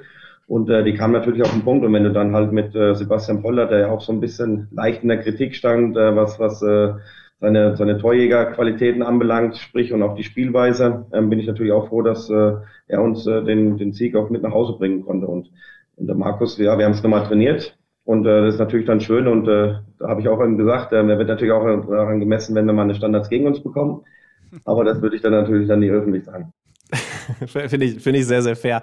Äh, wie läuft denn das eigentlich genau dann auf dem Trainingsplatz? Hat sich der Markus dann gewisse Varianten überlegt? Zeigt ihr erstmal auf der Tafel und das Team trainiert es dann ein? Oder soll sich das Team selber einbringen und sagen, äh, da und da könnten wir eventuell Lücken reißen, so wie es dann ja bei diesem vor allen Dingen ersten Treffer nach der Ecke, also beim 2-0 gut funktioniert hat? Wie, wie läuft das in der Praxis? Kannst du dich da zurücklehnen und sagen, jetzt macht ihr mal eine halbe Stunde und ich gucke dann am Samstag, was dabei rausgekommen ist? Na, so ist es, so ist es nicht. Also wir versuchen ja, die, äh, den Gegner zu analysieren. Ja, das heißt, ähm, Stärken und eventuelle Schwächenprofile zu erstellen, wo wir für uns äh, gute Chancen sehen, eventuell ähm, erfolgreich gegen den Gegner zu spielen. Und bei den Standards ist es auch so, man, man schaut sich äh, natürlich die Standards an aus den letzten Spielen und versucht dann zu sagen, okay, das könnte eventuell eine Chance für uns sein, wenn der Ball vielleicht genau dahin kommt, wenn wir diese Abläufe haben. In Augsburg hat es jetzt super funktioniert, aber wir versuchen das schon regelmäßig einzustudieren bei mir ist es auch so, dass wir, dass wir ja so meistens so zwei Tage vor dem Spiel nochmal ein 11 gegen 11 spielen, wo wir dann auch nochmal die Standards ähm, teilweise in den Vordergrund stellen. Diesmal haben wir sie noch mehr im Vordergrund gestellt und ja, das ist dann einfach schön, wenn es halt mal funktioniert. Das klappt natürlich nicht immer, aber ich habe gesagt, äh, wenn wir schon, äh, ja, ich sag mal fast oder zwei Standards machen, weil von Gerrit Holtmann das Tor war ja auch ähm, im Endeffekt ein anderer Standard, dann ist es auch erwähnenswert, äh, dass ich auch mein, mein Trainerkollege dementsprechend auch mal öffentlich erwähne. Definitiv. Der ist im äh, Sommer vergangenen Jahres zu deinem Team gestoßen, war vorher beim FC St. Pauli. Was ich mich gefragt habe, als ich da mal so geschaut habe, ich habe jetzt keine offensichtliche Verbindung zwischen euch beiden äh, gefunden, auch wenn ich weiß, dass ihr Fußballtrainer euch alle irgendwie dann doch über sieben Ecken kennt. Äh, wie kam das damals zustande, dass er zusätzlich zu äh, Heiko Butsche und Frank Heinemann dann noch dazugekommen ist? Ja, also gekannt haben wir uns gar nicht. Äh, wir haben uns ein paar Mal begegnet als Gegner, weil ich war zu dem Zeitpunkt noch nicht so lange im Profigeschäft und äh, ja, wir haben dann äh, gehört auch von Sebastian Schinselotz, dass, äh, dass der Markus halt äh, frei wird, dass er in St. Pauli ähm, nicht, nicht verlängert ähm, bei dem neuen Trainer. Und ähm, für mich war es so, ähm, obwohl ich, ich sag mal, schon ein vernünftiges Alter habe mit, äh, mit 48 Jahren, ähm, war es mir wichtig, einen, einen Trainerkollegen noch dazu zu bekommen, der viel Erfahrung hat, der auch mit anderen Trainern gearbeitet hat, weil es ist immer wichtig, dass man sich auch weiterentwickelt, dass man neue Impulse setzt, auch für die Mannschaft immer wieder was Neues reinbringt. Und wir haben uns dann unterhalten und äh, ja, wir hatten beide das Gefühl, Mensch, man, man kennt sich schon ewig, wir liegen auf einer Wellenlänge. Und ich bin froh, dass er sich dann letztendlich äh, für uns und äh, für mich als äh, Cheftrainer entschieden hat. Und es hätte für, für uns, für mich, für den VfB Bochum nichts Besseres passieren können. Das, äh, das hast du jetzt schön erzählt, denn ich finde das Thema sowieso spannend. Ich finde, man redet sehr selten darüber, wie wichtig es eigentlich ist, dass dieses Trainerteam zusammen funktioniert, weil es eben so eine klare Aufgabenverteilung geben muss, weil man sich aufeinander verlassen muss. Äh, braucht das in der Regel bei dir tatsächlich nicht lang, dass man merkt, das funktioniert? Wie war es mit deinen anderen beiden Co-Trainern? Ähm, sitzt man da mal eine Nacht lang zusammen und, und spricht einfach über Fußball im Allgemeinen und muss danach rausgehen und sagen, das haut hin oder es haut eben nicht hin? Hin, weil wahrscheinlich wird es ja auch Leute geben, bei denen du jetzt schon wüsstest, da, das könnte niemals ein Co-Trainer von mir sein, weil er entweder das nicht macht oder vielleicht ja auch von irgendwas zu viel macht. Ich könnte mir vorstellen, dass das dann ja auch eine Autorität einschneidet. Ja, auf jeden Fall ist natürlich wichtig, dass die, dass die Abläufe zumindest auf äh, die, die Sachen äh, genau abgeklärt sind, wer welche Aufgabe bekommt. Bei mir ist es so, das habe ich auch in der Jugend gemacht. Ich habe ja auch dann mit Slavo Freier, äh, war ja auch mein, äh, mein Co-Trainer in der A-Jugend, ähm, weil ich habe meine, ähm, gerade auch im Jugendbereich, ähm, auch meine, meine Position darin gesehen, äh, vielleicht die Trainerkollegen, die mit dir arbeiten, auch weiterzubilden, dass sie sich dann äh, ja auf eine Scheibe von abschneiden können, ob es positiv ist oder negativ. Aber nimmt ja von jedem Trainer was mit. Ja, und ähm, sonst wären ja auch alle gleich, dann wäre es ja zu einfach. Und ähm, da ist es schon wichtig, dass die, ja, dass die Rahmenbedingungen äh, klar abgesteckt sind. Äh, wichtig ist ein Vertrauensverhältnis. Man sollte natürlich schon dieselbe Art von Fußball äh, bevorzugen, weil es nützt ja nichts, wenn ich sage, wir wollen das so machen, der Co-Trainer ähm, hat eine ganz andere Meinung. Das würde auch die Mannschaft sofort merken. Dafür sind die Spieler schon äh, auf Scheibe, sage ich mal, ähm, und filtern dich auch selber. Wichtig ist, äh, wir diskutieren auch äh, kontrovers. Wir sind auch nicht immer einer Meinung, aber wenn es dann rausgeht, wenn die, wenn die Trainertür aufgeht, dann wird mit einer Sprache gesprochen. Und das ist dann unheimlich wichtig. Also müssen ja auch mal Reibungspunkte da sein, dass du wach bleibst und es geht immer um Entwicklung, um ja, dass man die Mannschaft entwickelt und äh, den, letztendlich auch den gesamten Verein. Du hast ja selber auch Co-Trainer-Erfahrung äh, gesammelt, hast unter unterschiedlichsten Trainern auch als Co-Trainer gearbeitet. Ähm, was ist, ja, ich weiß nicht, so die größte Hürde, die man dann bewältigen muss, wenn man irgendwann dann den Schritt eins nach vorne macht? Ist das, ist das überhaupt eine krasse Umstellung? Weil du hast ja zwischendurch auch immer mal wieder äh, als Nachwuchstrainer gearbeitet und so weiter. Wie war das da bei dir, diese Umstellung?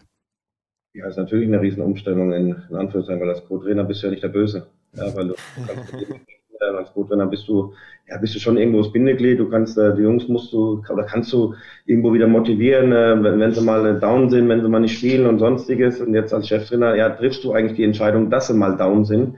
Und ähm, bist ja auch nicht von jedem geliebt. Ja, das muss ich auch nicht. Äh, für mich ist immer wichtig, dass man Respekt hat. Und ich habe vor, vor allen Spielern oder vor meinen Spielern, wie ich es dann immer bezeichne, absolut Respekt. Da geht's mir ähm, das ist für mich ein ganz wichtiges Kriterium, dass man, dass man respektvoll miteinander umgeht, dass man äh, möglichst ehrlich miteinander umgeht und und das äh, als Co-Trainer, ja, hast du nochmal eine andere Funktion, weil du halt nicht im Rampenlicht stehst. Und, äh, wenn man jetzt gerade so jetzt die, ja, wenn man jetzt das Profigeschäft sieht, ist natürlich auch sehr viel medial, ähm, was man bewältigen muss als, als Trainer und das ist natürlich nochmal ein Riesenunterschied ähm, im Vergleich dann auch zum Pro-Trainer. Ja, unter anderem, wenn die Jungs frei haben, mit zwei so Podcast-Heinis sich hier hinsetzen an einem Montag.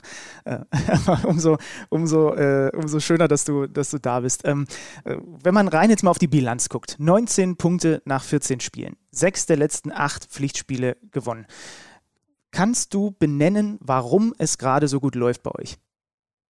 Ja, wir haben ähm, am Anfang sehr viel Lehrgeld bezahlt und ähm, ich habe ja versucht, äh, das ähm, ja auch schon nach dem Aufstieg, wo es dann in die Saisonvorbereitung ging, ähm, ja, mitzuteilen, nicht, dass man äh, irgendwo sich schon ein, ein Schutzschild sucht oder, oder schon Ausreden sucht, aber es ist ja ganz normal, wenn du eine Mannschaft hast, die sehr, sehr wenig Erfahrung hat, was erste Liga anbelangt.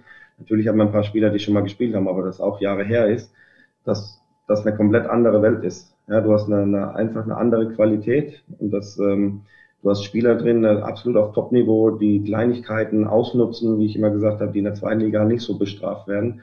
Und da haben wir ja schon äh, ein paar Niederlagen bekommen. Natürlich war die größte Niederlage in München, wo, wo wir dann gemerkt haben, okay, wenn du dann noch komplett auseinanderbrichst, äh, jeder irgendwo was macht, was, was er gar nicht machen soll, weil es war ja nicht so, dass, dass die Mannschaft versucht hat, ihr eigenes Ding durchzuziehen, sondern jeder hatte eine Idee dann, Mensch, wie kann ich irgendwas retten? Und im Endeffekt ähm, war das keine Rettung, sondern war ein brutaler Untergang.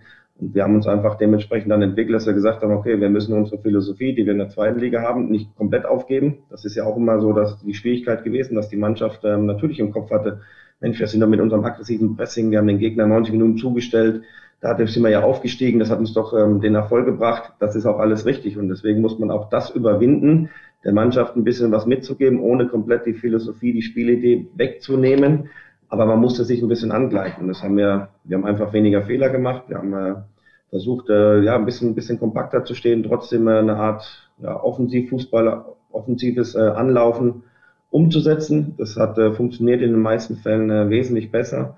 Und ja, wir müssen auch ehrlich sagen, dass im Moment auch in, in gewissen Phasen siehe, wie am Samstag, dass du auch im Moment äh, sehr viel oder auch ein Spielglück hast. Aber ich finde, dass man sich das auch erarbeitet hat. Da bist du jetzt wirklich, ohne dass du es ahnen konntest, genau in unseren nächsten Themenblock reingerudert. Vielen Dank dafür, denn ich glaube, darüber wird auch sehr, sehr wenig geredet, zu wenig geredet, wie so ein Aufsteiger sich eigentlich einer Liga anpassen muss. Und vor allen Dingen, wie viel. Denn äh, wir haben andersrum, zum Beispiel beim Thema HSV, darüber ausführlich geredet. Da steigt ein eigentlich gesetzter Erstligist dann irgendwann ab und hat Probleme in der zweiten Liga, weil der Fußball ein anderer ist. Das ist ja andersrum mindestens mal ein genauso großes Problem oder zumindest mal eine Herausforderung. Also ihr wart ein Team, das hoch gepresst hat, das mutig gespielt hat, ja auch richtig attraktiv gespielt hat in der zweiten Liga mit deutlich mehr Ballbesitz als jetzt zum Beispiel. Wie schnell hast du das in die Köpfe reinbekommen? Also du hast ja schon angedeutet, es war definitiv ein Prozess, dass man, um jetzt erfolgreich in der ersten Liga zu spielen, ja irgendwie doch auch etwas anderen Fußball spielen muss, obwohl man so erfolgreich mit einer anderen Art in Liga 2 aufgestiegen ist. Ja, das war ein Prozess, der schon in der Vorbereitung angefangen hat. Ähm, wir haben ja auch in der Vorbereitung, und es ist ja in der heutigen Zeit auch so, dass in der Vorbereitung ja schon fast die Spiele bewertet werden wie ein Meisterschaftsspiel. Also wenn du da keine Ergebnisse holst, dann, äh, dann ist ja schon wieder auch alles zu Tode betrübt. Ja. Und ähm, ich sage ja auch immer, Vorbereitungsspiele oder Testspiele bedeuten ja eigentlich schon, wie es der Name sagt, zu testen. Ja, nur das wird halt bei vielen äh, mittlerweile ganz anders gesehen, äh, dass du da auch jedes Spiel äh, souverän spielen musst, dass du gewinnen musst, ähm, eigentlich gar keine Chance mehr hast, äh, was zu testen, was wir trotzdem machen, weil dafür sind diese Spiele da.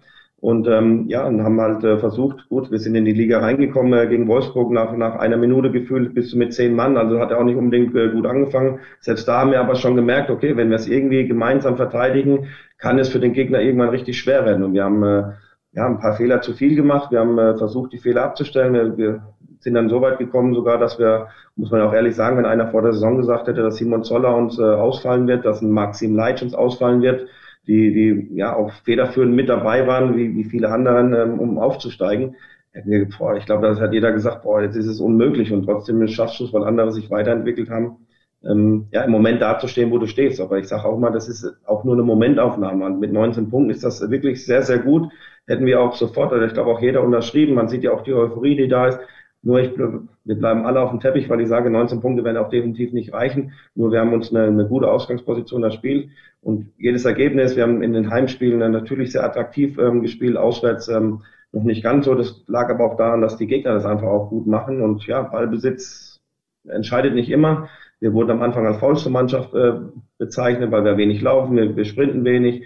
Auch das haben wir versucht irgendwo zu entwickeln, weil wichtig ist äh, nicht immer die Gesamtlaufleistung, sondern wir wollen schauen, wo können wir uns prinzipiell verbessern. Und wenn wir zwei Kilometer weniger laufen, aber dafür richtig, ähm, ist mir das dann auch recht. Und wir versuchen äh, positionsgetreu, da ist Toto sehr, sehr wichtig, ähm, der nicht überall sein Helfersyndrom wieder zeigt, sondern wirklich in seinem hohen Alter, was für mich Wahnsinn ist, absolut Respekt, hält die Mannschaft zusammen, ähm, ist ein ganz, ganz wichtiges äh, Glied in der Mannschaft, was die Position anbelangt. Und seitdem äh, merken wir, dass die Gegner es schwerer haben und wir sehr, sehr unangenehm sind, auch gerade mit unseren schnellen Außen. Das ist für mich einer der bemerkenswertesten O-Töne, an die ich mich jetzt so erinnere aus dieser Saison, dass ich irgendwann von dir wirklich gelesen habe, der Lucia soll weniger laufen, so, er, er, ich muss ihn irgendwie einfangen. Aber erklär mir, wie du ihm das beigebracht hast. Das ist doch nicht so leicht für einen Spieler, der sich ja auch darüber definiert. Das ist natürlich nicht äh, ähm, einfach, aber ich, es geht ja darum, also man, man möchte den Spielern, ähm, egal ob es der Offensiv ist oder wir haben ja auch mit Danilo Soares einen, der, der ja, brasilianische Wurzeln hat, äh, der in der zweiten Liga häufig mit Beinschüssen gemacht hat. Und man versucht halt, deswegen sage ich, sich irgendwo der Liga auch anzugleichen. Weil wenn du Beinschüsse in der zweiten Liga machst, ja, werden die vielleicht so, ja, zu 50 Prozent bestraft in der ersten Liga, wahrscheinlich zu 90. Und da, da muss man halt einfach, ähm, ja, das muss man dann einfach wissen und, und mitnehmen und, und sein Spiel ein bisschen anpassen. Und bei Toto ist es so, wir haben ja immer Videos geschaut, wir haben ja viel mit ihm oder ich dann auch äh, Analysen gemacht und gesagt haben, Mensch, guck mal, wenn du hier bleibst, das ist wichtig für die Mannschaft, das um, um den Spieler einfach mitzunehmen. Ja, weil ich, ich weiß, ich habe auch zu ihm gesagt, sag ich, Toto, wenn ich schaffe, dass du mal nicht zwölf Kilometer läufst, sondern nur zehn, dann kannst du nach dem Spiel meinetwegen noch zwei Kilometer in den Wald gehen, ähm, um, um das aufzuholen, was du dann im Spiel verpasst. Und nein, er macht es, er macht es wirklich gut und, und, und so haben wir es halt versucht mit jedem Einzelnen. Äh, du kriegst nicht alle hin, ist auch klar, weil es spielen elf, dann fallen wieder welche hinten rüber, wo dann, die musst du dann auch irgendwie wieder mitnehmen, die dann frustriert sind. Aber bei Toto ist es schon Wahnsinn, muss man wirklich sagen, im etwas höheren Fußballalter ähm, diese Leistung noch abzurufen. Muss ich ehrlich sagen, hätte ich ihm ähm, auch nicht zugetraut. Um da noch so ein bisschen tiefer reinzugehen, äh, Thomas, das heißt also, du willst gar nicht, dass er zu häufig dann das Zentrum verlässt? Oder was hat dich gestört ähm, an, an, an, seinem, an seinen zwölf Kilometern? Also die zwei Kilometer, die du ihm gerne abnimmst, ist, dass er auf Außen noch versucht mitzuhelfen, weil dann das Zentrum äh, nicht dicht genug ist? Oder interpretiere ich das falsch? Ja, richtig, weil ähm, wir wissen ja auch in der ersten Liga, man sieht es ja auch in vielen Mannschaften, und äh, dass, äh, dass das Umschaltspiel ähm, unheimlich, unheimlich gut ist. Und wenn du dann äh, sozusagen keine gute Restverteidigung hast, äh, sprich, wenn du das Zentrum offen hast, der Gegner relativ einfach äh, das Zentrum ja, überlaufen kann mit, mit, äh, mit wenig Kontakten, dann hast du halt ein Riesenproblem. Ja. Und dann musst du halt in der Abwehr hoffen, okay, dass die, dass die Viererkette ähm, einen Zweikampf gewinnt und im Endeffekt dein Torwart vielleicht jeden Ball hält. Und da ist es wichtig, dass man dann gut positioniert ist, gerade bei Ballverlusten. Wir versuchen ja auch ähm, immer wieder umzusetzen, dass eigentlich die Abwehrarbeit schon im Ballbesitz losgeht. Sprich, wenn du, wenn du einen Ballverlust hast, dass du möglichst schnell Zugriff bekommst, dass der Gegner nicht zu einfach die Räume bebrücken kann. Und das haben wir versucht. Und bei Toto war es immer so, also so kenne ich ihn ja. Ich war ja schon Co-Trainer, ich kenne Toto ja schon ewig, dass, äh, dass er gefühlt am liebsten hinten äh, den, den Zweikampf gewinnt, äh, dann nach vorne rennt, äh, die Flanke reinschlägt und noch selber reinköpft. Und äh, das haben wir, versuche ich halt, ähm, ein bisschen äh, kon ja, konstruierter zu machen, dass er, dass er das gar nicht machen muss. Er ist nochmal, er ist unheimlich wichtig, er ist sehr laufstark und das, das brauchen wir auch und das will ich ihm auch nicht nehmen, aber er merkt selber und, und fühlt sich total wohl mit der Rolle und ähm, das, das funktioniert richtig gut. Du hast einen anderen Namen äh, gerade eben auch schon erwähnt mit Simon Zoller, der sich da Mitte September im, im Training war glaube ich, das Kreuzband gerissen hat. Drei Tore, drei Vorlagen in fünf Pflichtspielen, die Bilanz, als er dann ausgefallen ist. Wie regelmäßig holst du dir äh, Updates von ihm? Weil ich habe über dich gelesen, dass es dich damals zu deiner Frankfurter Zeit extrem beeindruckt hast, wie Jupp Heinkes mit dir nach einer OP umgegangen ist, obwohl du einen ganz anderen Stellenwert bei der Eintracht hattest, als Simon jetzt bei euch hat. Ja, und das ähm, versuche ich ja, deswegen sage ich, man nimmt ja von jedem Trainer was mit und ähm, egal, ob ich als Spieler ähm, Trainer hatte oder dann auch als ja, Co-Trainer, ähm, Cheftrainer vor mir hatte und, äh, und das war einfach eine, eine Sache, wo ich ähm, ja in Frankfurt 18 Jahre war, wurde operiert, äh, Jupp Heynckes als, äh, als vermeintlicher, sage ich mal, Welttrainer ähm, nach Frankfurt gekommen ist und ich habe nicht einmal unter ihm spielen können oder trainieren können und er war am zweiten Tag nach der OP bei mir im Krankenhaus. Das hat mich so beeindruckt, und da habe ich gesagt, äh, man, man, das versucht man ja selber, was einen positiv oder was man positiv äh, gesehen hat, versucht man ja dann irgendwo mitzunehmen. Und für mich ist es wichtig, dass äh, gerade wenn die Spieler, und das ist ja das Schlimmste, was es eigentlich gibt, äh, also schlimm ist für die Spieler natürlich, wenn ich sie nicht aufstelle ja, oder nicht in Kader nehme, das ist schon schlimm. Aber ich sage, das Schlimmste ist, wenn du gar nicht deinem Beruf nachgehen kannst. Und äh, da ist es wichtig, dass man sich immer wieder ein Update holt. Ähm, ja, ich, wir haben uns in Köln mal getroffen, wo ich beim, äh, beim Spiel war, wo die Trainertagung war, da war er da und ähm, haben wir uns kurz im Stadion gesehen. Dann äh, er ist auch bei den Heimspielen jetzt mittlerweile bei jedem Heimspiel wieder da, natürlich dann ein Update und äh, zwischendurch auch mal angerufen, weil das, glaube ich, ist ähm, nicht glaube ich, sondern ich weiß es, dass es ähm, sehr, sehr wichtig ist, weil es mir damals auch sehr geholfen hat. Du bist der patentierte Mr. VfL. Acht Jahre als Spieler, ich glaube fast 200 Pflichtspiele. Ähm, nimm uns mal bitte mit rein in deinen Kopf, als du da am zweiten Spieltag beim Heimcomeback des VfL in der Bundesliga nach elf Jahren an der Seitenlinie stehst, dich da so umguckst, ihr gewinnt 2 zu 0 gegen Mainz. Was passiert in der Rübe eines Urbochumers bei so, an so einem Tag? Ja, ich meine, ich habe jetzt, äh, seit ich hier Trainer bin, schon viele emotionale Tage ähm, erlebt. Das war ja auch ähm, leider ohne Fans, wo, den, wo der Aufstieg dann feststand. Auch die Meisterschaft, das war halt für mich ähm, was Besonderes, weil ich habe, ähm, glaube ich, schon früh immer erwähnt, dass äh, mein persönliches äh, Ziel, Traum ist, hier einmal Cheftrainer zu sein und an der Linie zu stehen und die Verantwortung der wichtigsten Mannschaft äh, des Vereins zu haben.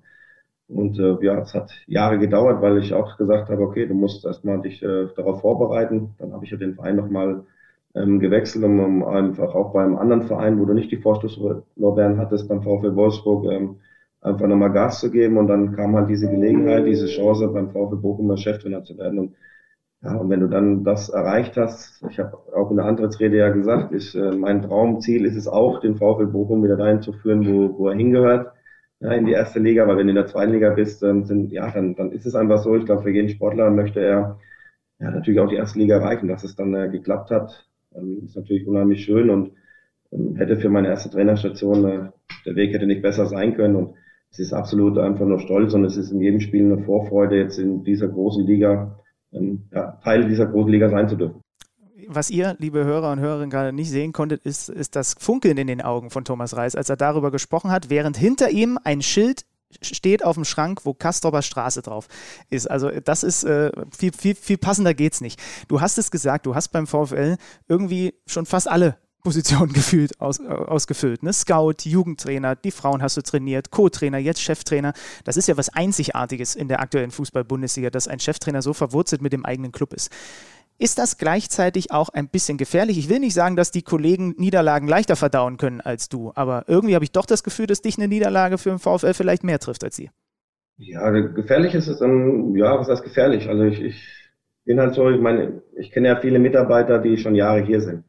Und ähm, da weiß man ja auch, wie die manchmal ticken. Und das war halt äh, am Anfang, wo ich angefangen habe, natürlich, wenn du elf Jahre oder, oder zu dem Zeitpunkt zehn Jahre oder neun Jahre ähm, immer wieder so ein bisschen vom Aufstieg geträumt hast, äh, vielleicht auch die Ziele ähm, zu hoch gesetzt wurden, dass dann irgendwo ein bisschen Frust aufkommt, ähm, dann, dann war es mir wichtig, dass man versucht, auch diese Leute, die man halt schon irgendwo ein bisschen näher kennt, wieder zu begeistern, dass man eine Einheit wird, dass man äh, ja, sagt, okay, egal was passiert, ähm, ja, es werden immer mal wieder Negativerlebnisse kommen, die werden wir auch in der, in der Liga haben ja, jetzt im Moment sieht es ganz gut aus, aber uns ist schon bewusst, dass wir nicht jedes Spiel äh, gewinnen werden. Und da ist es halt wichtig, dass man an einem Strang zieht. Und das ist schon eine Gefahr, dass, äh, ja, dass, äh, dass man, äh, dass alles so ein bisschen eingefahren ist. Und, und das, das möchte ich ja nicht. Ich möchte neue Impulse setzen. Und eine Niederlage hat mich als Spieler genauso getroffen, weil ich fühle mich dann äh, natürlich verantwortlich für eine, für eine Niederlage.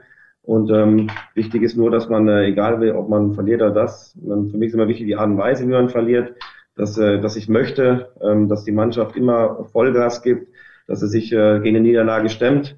Und äh, selbst die Niederlagen, die wir jetzt auswärts kassiert haben, äh, bis auf Bayern München, sagen wir, wo wir halt auseinandergebrochen sind, fand ich schon, dass wir, dass wir uns dagegen gestemmt haben. Und wenn wir das weiterhin so schaffen, dann bin ich auch fest davon überzeugt, dass wir das, äh, ja, ich sage schon als Wunder, ähm, dass wir das Wunder schaffen können, auch, eine, auch die erste Liga für dieses Jahr zu halten. Die nächste Aufgabe ist jetzt eine ganz besonders spannende. Es geht gegen Borussia Dortmund im eigenen Stadion. Ist natürlich, das ist die, der erste Teil der Frage, schon etwas trübend, dass das gerade eben äh, zuschauermäßig dann so eingedämmt ist, wenn man ausgerechnet gegen den BVB spielt. Und zweite Frage, wie viel Rivalität ist denn bei diesem Duell tatsächlich da? Wie viel, wie viel Derby ist es und wie viel Stimmung wird man jetzt in dieser Woche bis zu diesem Spiel erwarten können? Ja, ich denke, dass die Stimmung allein von, von außen dann äh, letztendlich reingetragen wird. Für mich ist wichtig, ähm, hört sich auch blöd an, aber es ist trotzdem ein Spiel wie jedes andere. Wir haben, äh, ich tue mir dann immer schwer, jetzt äh, nur immer zu sagen, ja, Dortmund ist was Besonderes. Ich finde, dass für uns jedes Spiel besonders ist, weil wir elf Jahre nicht da waren, wo wir jetzt sind. Und ähm, wir haben 34 Spiele und die wollen wir bestmöglichst gestalten. Wir wollen äh, ja auch in Deutschland äh, zeigen, dass wir zurecht aufgestiegen sind, dass wir, dass wir konkurrenzfähig sind, auch wenn unser Etat mit Sicherheit äh, nicht konkurrenzfähig ist äh, zu den ganzen anderen Mannschaften. Aber man sieht, was mit, äh, mit Leidenschaft möglich ist. Und im Moment äh, bringt uns diese Leidenschaft plus. Wir haben auch ähm, ja, Qualität im Kader, sonst, sonst würdest du nicht diese Punkte holen. Aber das alles gebündelt mit unseren Fans ähm, hat uns bisher dahin gebracht, wo wir sind. Und es ist ein Derby. Wir sind froh, dass wir dieses Derby in der ersten Liga wieder haben. Und ähm, Rivalität ist immer, ist allein schon bei den Zuschauern. Man, man weiß genau, wie viel Bochumer mit, äh, mit äh, Dortmunder Fans äh, arbeiten gehen. Und es ist natürlich da auch ein Prestige. Und wir sind froh, dass wir ja, am Samstag die Chance haben, dass äh, vielleicht die Bochumer mal ein bisschen Lächeln zur Arbeit gehen können. Ja, das ist natürlich das große Ziel, was aber unheimlich schwer wird. Ja, jetzt schon mal viel Erfolg dafür. Und übrigens abschließend, weil du es gesagt hast, äh, Stichwort Testspiele. Ihr habt die geschlagen, die Dortmunder, im Juli mit 3 zu 1. Also, wenn, wenn vor allen Dingen die Medien diese Testspielergebnisse schon immer so hochhängen, dann will ich es noch einmal erwähnen. Also, also, ihr wisst zumindest, wie man den BVB schlägt. Ja, wir wissen schon, wie man den BVB schlägt, nur ähm, da war eine komplett andere Mannschaft auf dem Platz gestanden. Äh, es waren dort äh, Spieler dabei, die teilweise gespielt haben, aber es waren auch genügend Spieler nicht dabei, die eine sehr, sehr gute Qualität haben. Und logisch, das wird ein ganz, ganz anderes Spiel, weil in der Vorbereitung ja, ist es manchmal so, dann, dann bist du auch ein bisschen befreiter. Jetzt kommt ein bisschen der Druck dazu, was, äh, was einfach wichtig ist, um, um auch wach zu sein. Und, aber da wird eine Mannschaft auf dem Platz stehen, äh, ja, das wird nicht einfach. Aber wir freuen uns drauf ja, wir, wir, wir sind sehr gespannt, wie ihr euch da schlagen werdet. Das war ja echt äh, ein Top-Spiel von denen da gegen die, äh, gegen die Bayern am vergangenen Wochenende. Ich hätte zum Abschluss noch eine Geschichte, weil mir gerade eingefallen ist, als du vorhin sagtest, Jupp Heinkes, du hattest ja einige äh, Trainerpersönlichkeiten in deiner Karriere erlebt. Und einer, der lustigerweise auch immer wieder von Hörern genannt wird, dass, er dass, dass wir den mal hier zu uns zu Kicker Meets Zone einladen sollen. Ich finde, das sagt auch schon ja eine ganze Menge aus. Ist Peter Neurohrer. Holt doch den Peter mal in den Podcast. Das lese ich wirklich regelmäßig. Du kannst uns doch jetzt vielleicht mal ein bisschen näher bringen, wie der damals als Trainer so war. Ich habe sofort die Bilder vor Augen, wie er da vor der Kurve tanzt und so weiter. Aber wie, wie hat der eine Mannschaft angepackt? Weil das war ja eine ganz besondere Bochumer Zeit damals. Ja, der Peter war ähm, natürlich ein Motivator hoch 10. Also er hat ja dann auch den VfB Bochum in einer ganz schwierigen äh, Zeit nochmal übernommen, wo ich dann auch Co-Trainer war und, und, geblieben bin und äh, und er schon die Mannschaft ähm, sehr, sehr gut motivieren und äh, hat er seine Idee vom Fußball gehabt, aber er war schon äh, von Haus aus ein, ein, sehr, sehr guter Redner, was er, was er auch heute noch ist. Und ähm, ja, es war, war schön, ähm, in, in, ja, ich meine, zwei verschiedenen äh, Funktionen mit ihm zusammenzuarbeiten, auch wenn ich sagen muss, und wir haben uns damals auch dann auch ausgesprochen, also Peter war auch derjenige, der dann äh, auch nicht mehr auf mich gebaut hat und äh, wo ich dann auch den VfL Bochum ähm, dann nach acht Jahren dann äh, verlassen habe, was im Fußball dann auch nicht immer einfach ist.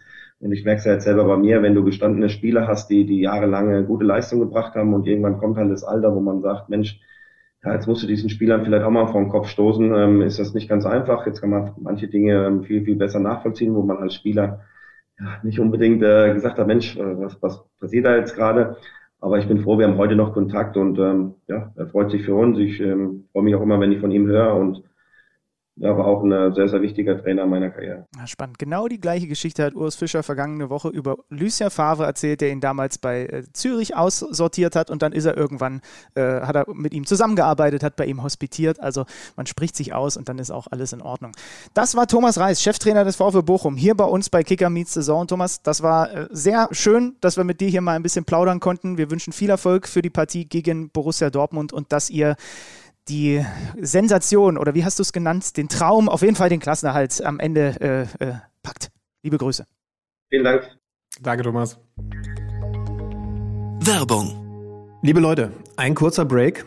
Ihr erinnert euch vielleicht noch, dass wir vor ein paar Wochen hier an dieser Stelle schon mal über das neue FIFA 22 gesprochen haben und ein gewisser Benny Z aus L angekündigt hat, dass er doch jetzt demnächst seine große, glorreiche Karriere mit dem FC Hansa Rostock starten wird. Herr Zander, ich würde sagen, es ist Zeit für ein Update. Wie läuft's? Ach ja, soll ich ehrlich sein, es geht so. Also die, Tru die, die, Truppe ist gut, aber der Typ am Controller ist gerade einfach nicht in Form. Ich lasse sehr viele Chancen liegen. Ähm, ich habe mir ein echtes Transfer-Schnäppchen geangelt. Marcel Risse, kennst du noch, ne? Spielt mittlerweile in der dritten Liga bei Viktoria Köln, aber der ist natürlich eigentlich noch gut genug sogar für die Bundesliga. Den habe ich jetzt schön als Rechtsaußen zum FC Hansa geholt. Der einzige Haken, das ist jetzt kein Scherz, ich habe den aus Versehen komplett überbezahlt weil ich mich verdrückt habe. Der verdient jetzt doppelt so viel, wie ich ihm eigentlich zahlen wollte. Viel, viel mehr als alle anderen im Kader. Habe ich mir ein schönes Eigentor äh, äh, geschossen. Aber er ist jetzt auf jeden Fall, läuft schön die Linie rauf und runter. Aber das würde ich für das Geld auch mal erwarten. Ich würde sagen, nicht er war ein Schnäppchen für dich, sondern Hansa Rostock für ihn. Mhm. Dank dir. Was ist, was ist mir noch aufgefallen? Ihr habt echt an der Ballphysik geschraubt. Hypermotion Gameplay nennt sich das und ist der Trick dahinter. Äh, ich muss jetzt noch irgendwie rausfinden, was der Trick hinter dieser verdammten Sprint-Taste ist, aber ansonsten bin ich auf einem guten Weg. Ja, irgendwann schaffen wir das. Der Schlüter sprintet, ich krieg das mit den Vertragsverhandlungen hin. Ich bin da optimistisch. FIFA 22 unbedingt auschecken, jetzt überall verfügbar, eignet sich übrigens auch hervorragend als Weihnachtsgeschenk. Das ist schon irre, ne? Da guckt man hier auf die Tabelle und sieht einfach den VfL Bochum auf Platz 10 weiterhin. Also, und wenn es da nicht noch ein, zwei noch krasser performende kleinere Teams in der Liga gäbe, dann wären die mit Sicherheit das Team der Stunde, der VfL Bochum auf Platz 10, aber dann hast du eben, ja, den SC Freiburg natürlich auf der 4 und Union Berlin, du hast ja leider das Trainergespräch vergangene Woche verpasst, äh, krankheitsbedingt, auf Platz Nummer 6. Es sind zwei Punkte Rückstand auf die Champions League für die Köpenicker. Ja, und sie haben eine aktuelle Champions League-Mannschaft, nämlich RB Leipzig, am Freitag auf beeindruckende Art und Weise geschlagen. Es war mal wieder der klassische Unionsstil. Man kann vielleicht sogar sagen, er war noch ein bisschen klassischer als sonst.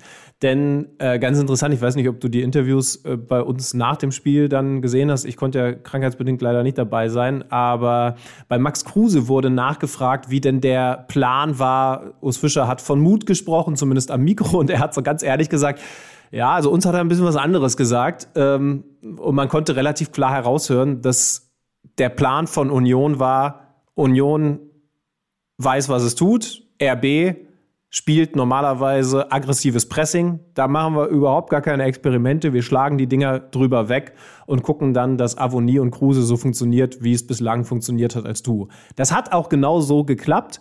Sie waren sogar ein bisschen überrascht, dass RB gar nicht so aggressiv draufgepresst hat, wie man das erwartet hätte.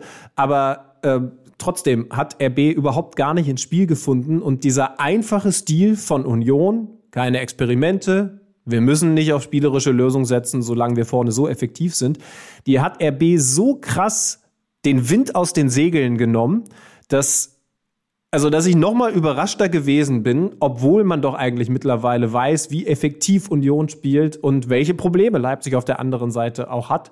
Äh, ich hab, weiß nicht, ob du gesehen hast. Ich habe mich mal wieder an Twitter gesetzt, um dieses Medium oh. für mich nochmal auszuprobieren. Solltest du nicht machen. Ich, ich habe gemerkt, wie wenig ich doch offensichtlich weiterhin von Twitter verstehe.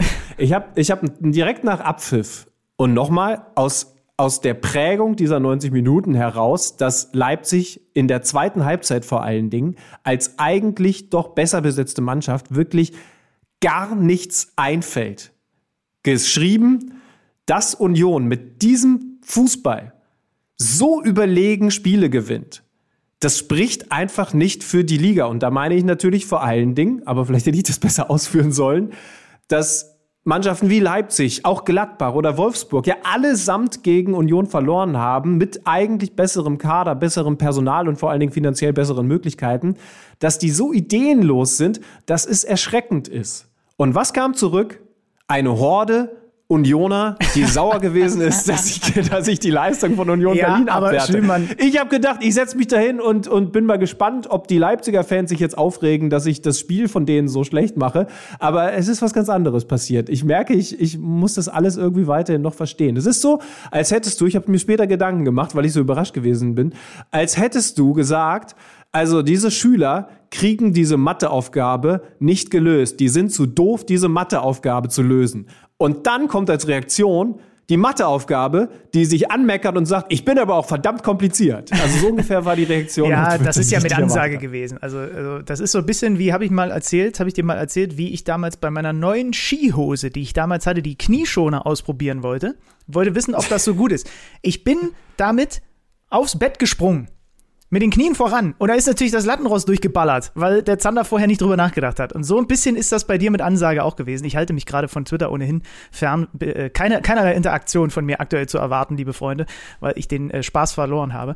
Aber okay. Aber vielleicht, vielleicht lass uns noch mal ein bisschen, äh, also Einsatz zu dieser Partie verlieren. Die Union am Ende 2 zu 1 gewinnt. Nochmal, Leipzig bringt im zweiten Durchgang keinen einzigen Ball auf das gegnerische Tor eine Chance von Robbie, die dann wirklich eine größere gewesen ist. Aber bis dahin hat Union das dermaßen kontrolliert, mit weniger Ballbesitz, aber dermaßen kontrolliert runtergespielt vor eigenem Publikum, dass man sagen muss, ein hochverdienter Sieg von Union Schleim Berlin. dich jetzt nicht wieder ein bei denen da. interessanterweise übrigens, dass du ja ansprichst, diese Situation, die ich auch alle noch im Kopf habe, wo Leipzig so dermaßen ins offene Messer rennt. Ne? Also das ist ja, ja, wirklich beeindruckend zu sehen gewesen, wie hoch die stehen und wie das Pressing dann überhaupt nicht gepasst hat. Da möchte ich im Übrigen mal Jonas Hummels, den äh, geschätzten Experten bei diesem Spiel, zitieren, über Max Kruse, denn das habe ich mir hier auch aufgeschrieben. Der zeigt da wieder mal, was das für ein geiler Zocker ist, was der in der ersten Halbzeit teilweise für Bälle gespielt hat. Jonas Hummels hat gesagt, auch wenn er gefühlt gefühlt nur zehn Ballkontakte hat, sind acht davon so gut und damit fasst er das halt genau zusammen. Aber die Gegentore, die kriegt Leipzig dann aus Standardsituationen. Ja. Und man muss übrigens noch eine Sache sagen: Das einzige Tor, das Leipzig selber hinbekommt, das entsteht auch nur, weil Lute daneben greift. Ja. Also du machst nur ein Tor und bist da sogar extrem begünstigt von einem Torwartpatzer vom eigentlich verlässlichen Andreas Lute. Äh, man muss noch dazu sagen, Marco Kurt hat an der Seitenlinie gestanden oder oder auch gesessen, je nachdem. Am Ende war da, glaube ich, nicht mehr viel auszurichten, weil erstens Jesse Marsch weiterhin gefehlt hat, über den müssen wir natürlich gleich noch reden, und dann auch noch der eigentliche Co-Trainer Achim Bayerlotzer mit positivem Schnelltest außer Gefecht gesetzt gewesen ist. Das heißt also, neben dem ein oder anderen Verletzten ähm, auf dem Rasen, beziehungsweise im Kader, der eben dann nicht auf dem Rasen sein konnte, hat auf der Trainerbank dann auch noch eine Menge Aderlass stattgefunden bei den Leipzigern. Aber unterm Strich darf das alles keine Ausrede sein für die blamable Leistung gegen Union Berlin. Ja, und das hat dann zur Folge gehabt, dass Jesse Marsch mittlerweile nicht mehr Cheftrainer ist. Sonntag wurde die Trennung bekannt gegeben, also gestern zum Zeitpunkt dieser Aufzeichnung. Wir wollen das einordnen, zusammen mit Oliver Hartmann, dem RB Leipzig-Experten vom Kicker.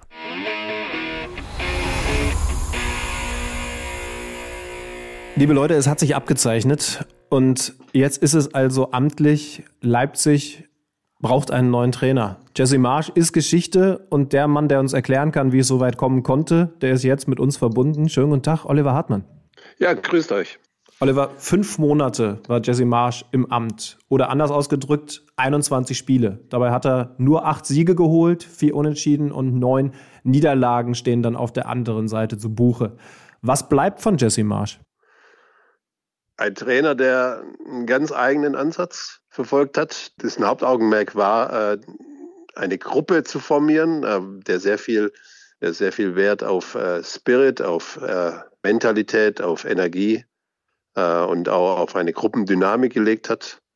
Ähm, aber der mit diesem Ansatz eben nicht den notwendigen Erfolg hatte, weil das Fußballerische ein bisschen zu kurz kam. Weil du das Menschliche ansprichst, ich fand auch seine Aussagen vor diesem ja, jetzt am Ende für ihn letzten Spieltag interessant. Also auf dieser Pressekonferenz und, ähm, und, und auch bei den Interviews zum Beispiel ähm, in, rund um die Champions League-Berichterstattung, die wir dann auf der Zone regelmäßig gemacht haben.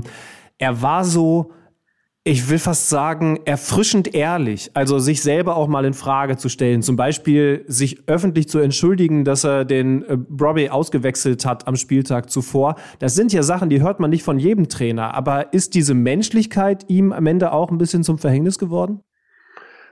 Das glaube ich jetzt erstmal nicht, dass das der springende Punkt war. Also es stimmt, ich habe ihn äh, auch in diesen fünf Monaten als äh, sehr offenen, sehr kommunikativen ähm, auch einen sich öffnenden Menschen ähm, kennengelernt, der, der wenig Kalkül hat in seinem Auftreten, der einfach auch äh, sagt, was er denkt, der auch keine Probleme hat, Fehler zuzugeben.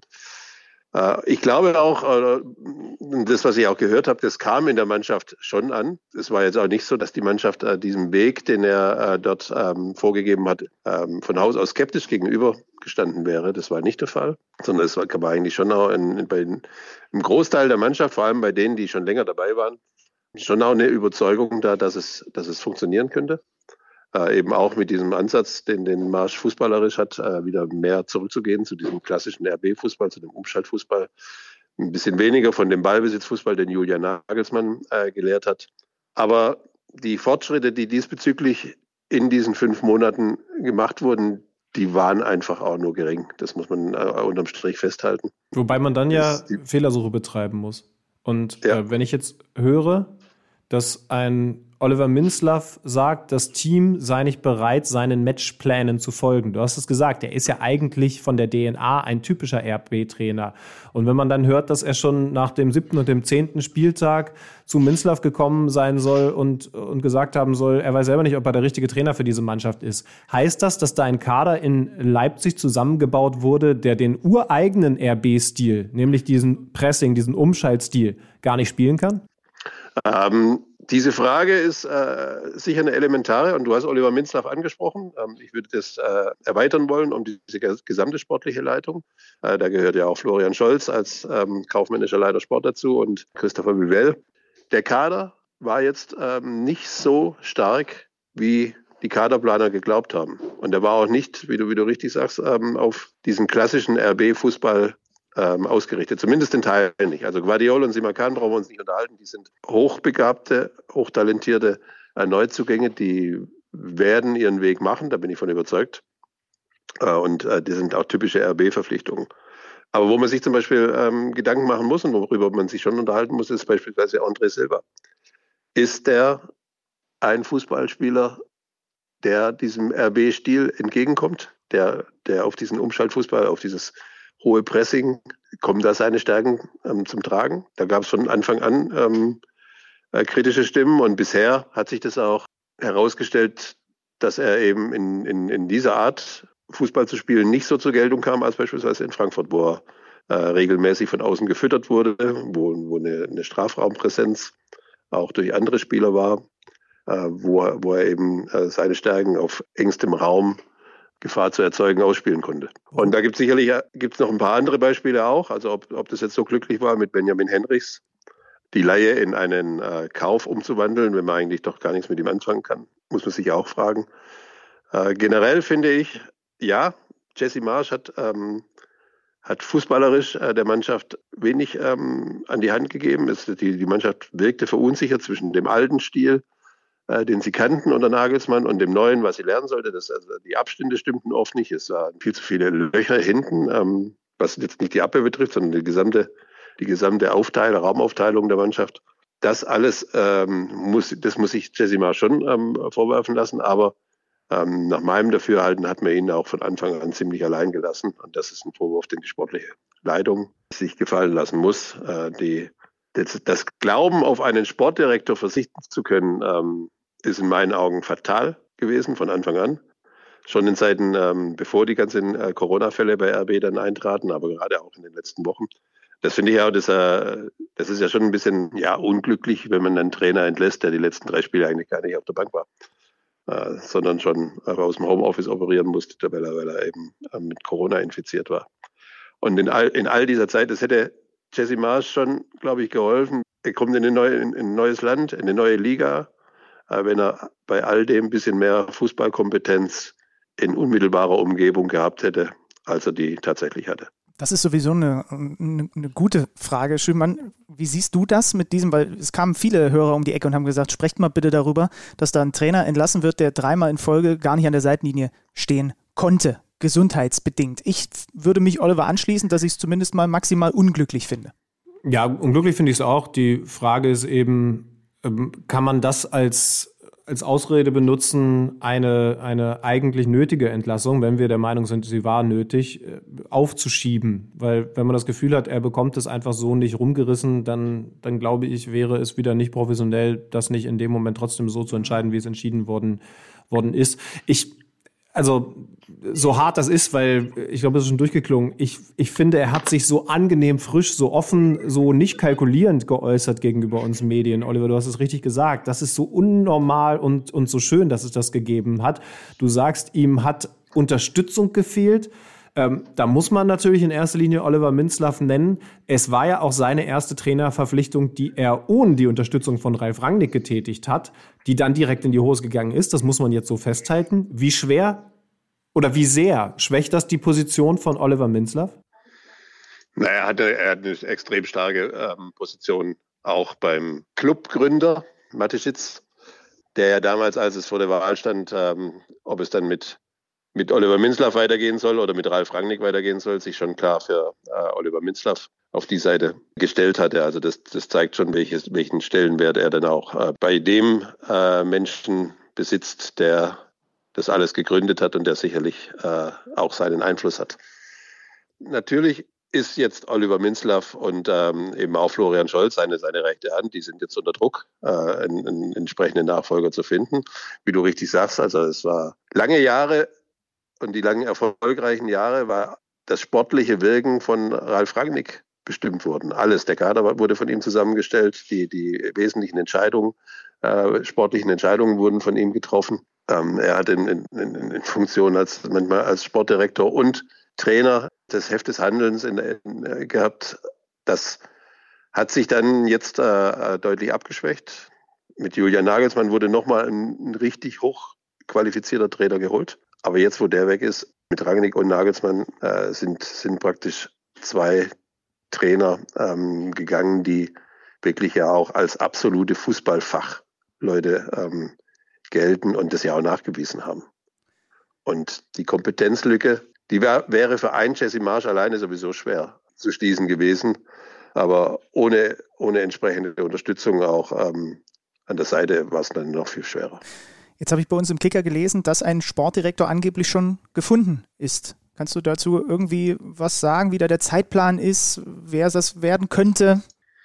Na, also ich, ich weiß tatsächlich nicht, wer es, wer es ähm, wird. Es geistern ein paar Namen rum. Aber diese Sportdirektor-Geschichte, die wurde ja von von Oliver Minzlaff in meinen Augen kolossal unterschätzt. Wir haben im Sommer mal darüber im Trainingslager darüber gesprochen, wer denn jetzt äh, die Stelle von Markus Krösche, wie das denn, denn aufgefangen werden soll. Und äh, da sprach er davon, dass das dann eigentlich eher gar nicht so ein richtiger Sportdirektor werden soll, sondern eher eine, sagen wir mal, repräsentativ tiefe Figur, die, die einen Namen hat und äh, die man dann, äh, dann eben auch der Öffentlichkeit ähm, präsentieren kann, der dann äh, eben auch spricht Vorspielen, Nachspielen, äh, aber der jetzt nicht in der Form Entscheidungen treffen soll, wie es äh, in anderen Vereinen vielleicht der Sportdirektor macht. Da mhm. wurde ja immer auf dieses Mehr-Augen-Prinzip ähm, mit den jetzt handelnden Personen äh, verwiesen und äh, es wurde darauf verwiesen, das hat ja Oliver Minzlaff jetzt am Sonntag auch schon wieder gemacht, was das alles für eine tolle Transferperiode im Sommer gewesen wäre, die beste, die seit er, seit er bei RB Leipzig war. Das mag ja für den, sagen wir, für die Abwicklung einzelner Transfers gelten. Aber Fakt ist, dass von all den Spielern, die jetzt im Sommer geholt wurden, äh, nur Guardiol und Simakan richtige Verstärkungen und dann auch ihr Geld wert waren. Andere, da haben wir André Silva ja schon angesprochen, Benjamin Henrichs, äh, aber auch dieser hochgelobte Eli Muriba, der so ein, so ein, so ein wahnsinnig tolles Talent sein soll, ähm, ist bisher noch überhaupt nicht in Erscheinung getreten. Ähm, äh, oder, oder Brian Brobby, ähm, der, bei dem glaube ich schon, dass der noch kommt, aber der, der wurde auch bisher erst eigentlich nur dann eingesetzt, wenn totale Not am Mann war. Also so die ganz großen Coups haben sie im Sommer auch nicht geholt. Ich habe natürlich sofort mein Oberstübchen sofort losgelaufen in Sachen, wer könnte jetzt da der neue Mann werden. Und da die ersten Namen, die bei mir so kamen, ein Domenico Tedesco hat keinen Job. Habe ich mal kurz über Lucien Favre nachgedacht. Nee, das habe ich dann irgendwie wieder verworfen. Ich glaube, das passt nicht. Dann, guckt, dann guckt man natürlich auch, wer ist eigentlich gerade in Salzburg. Das ist Matthias Jeißle. Das ist einer, der ja auch von, von Ralf Rangnick sehr geprägt wurde. Aber dann lese ich auf kicker.de, Roger Schmidt ist Leipzigs Wunschkandidat. Gibt es tatsächlich eine Chance, den da bei Eindhoven loszueisen?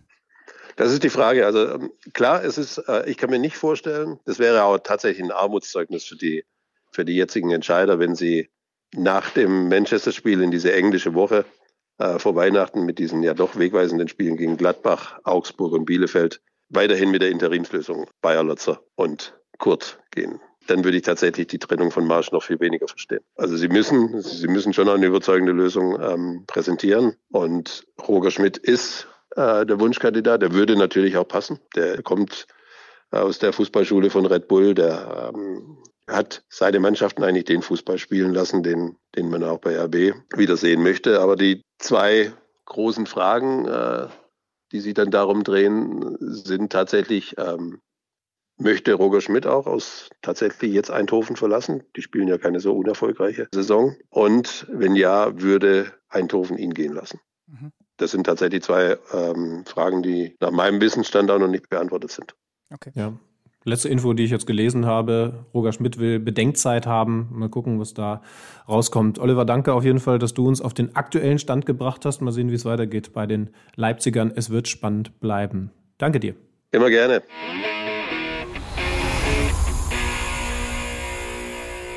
Und sollte das was mit Roger Schmidt werden bei RB Leipzig, dann wäre das doch wieder so ein bisschen von Schattenmann Ralf Rangnick provoziert, denn der hat mit Schmidt eine durchaus enge Verbindung.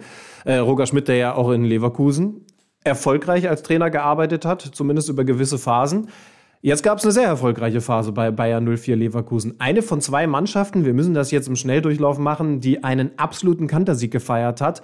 Leverkusen hat Kräuter Fürth überrollt.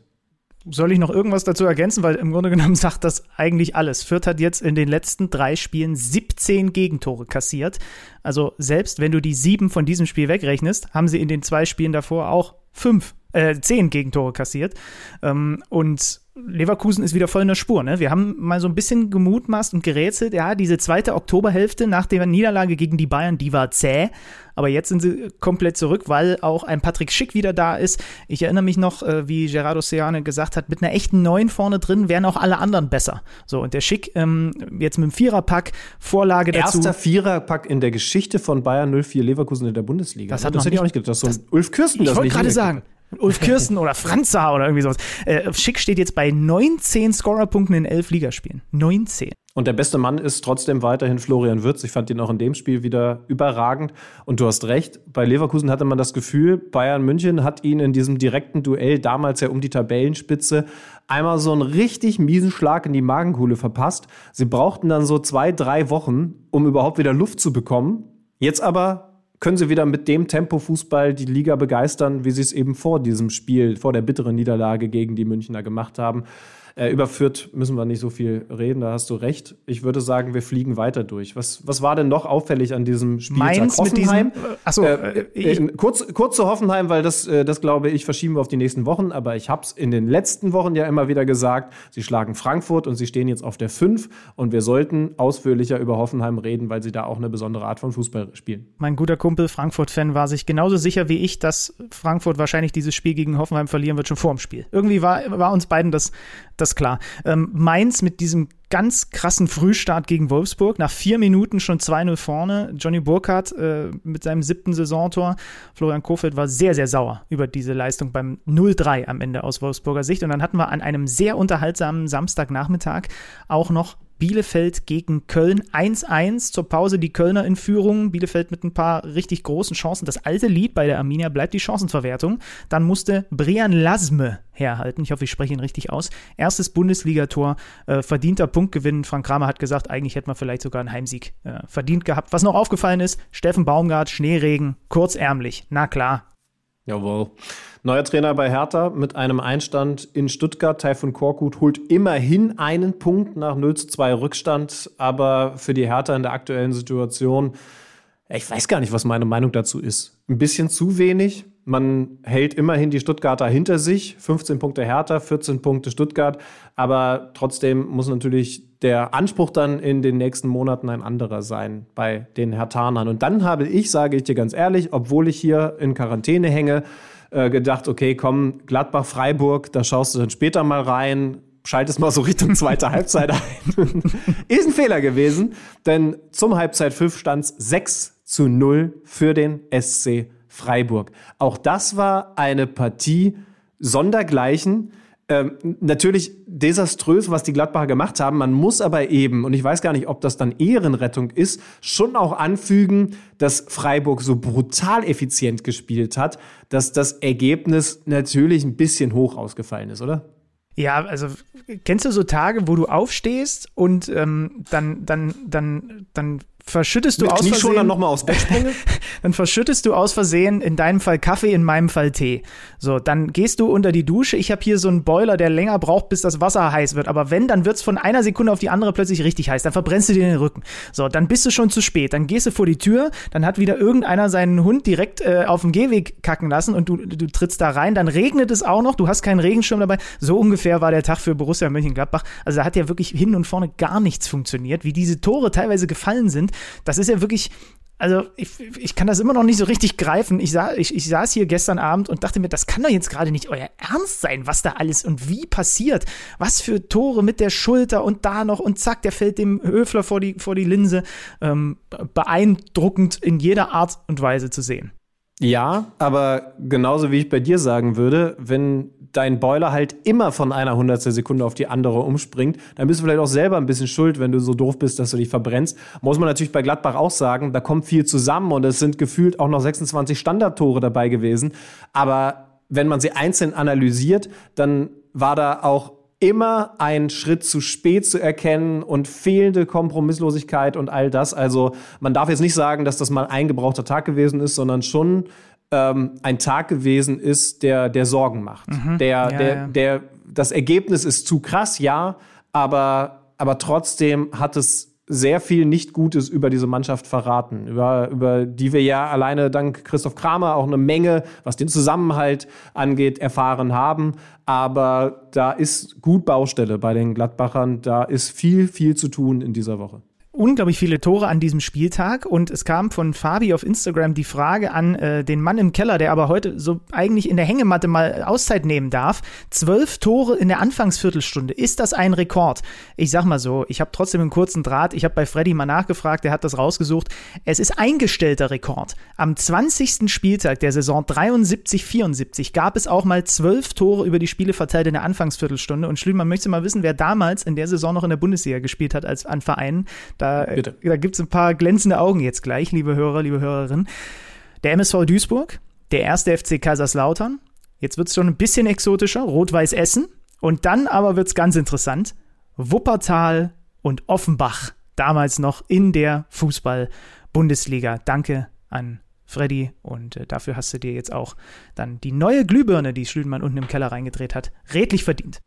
Ja, mache ich jetzt direkt. Ich äh, fahre langsam runter. Äh, es sei denn, du willst noch was loswerden. Nee, also schön, dass du wieder da bist, schön, dass du wieder fit bist, Jung. Das ist dann doch deutlich launiger, als wenn man hier so vor sich hin brabbelt wie so ein mürrischer alter Mann, der aus dem Fenster guckt. Ähm, danke fürs Zuhören und dann würde ich sagen, sind wir kommende Woche wieder da, oder? Ich glaube, kommende Ja. Woche haben wir auch was Besonderes vor, wenn mich meine Planung jetzt nicht ganz über. Wir haben Ach mal. komm, da, warte, warte, dafür fahre ich nochmal hoch, weil das, glaube ich, können wir den Leuten einmal vorstellen. Das wird cool, ne? Wir haben, wir haben ein, ein Kicker Meets Saison Spezialthema in der kommenden Woche. Heute haben wir ja zum Beispiel so ein bisschen mehr über den Co-Trainerposten gesprochen. Kommende Woche sind, festhalten, die Spielerberater dran. Hier bei Kicker Meets Saison. Haben wir noch gar nicht gehabt bislang in 111 Folgen. Machen wir dann am kommenden Montag. Das war die 111 mit Reis. Ich hoffe, es hat euch geschmeckt. Euch eine schöne Woche und ja, ihr habt's gehört. Bis zum kommenden Montag, wenn es wieder heißt Kicker meets the Zone. Und ich schaffe jetzt diesen Käfer hier raus. Das nervt. Kicker meets the Zone, der Fußball-Podcast. Präsentiert von Tipico Sportwetten mit Alex Schlüter und Benny Zander.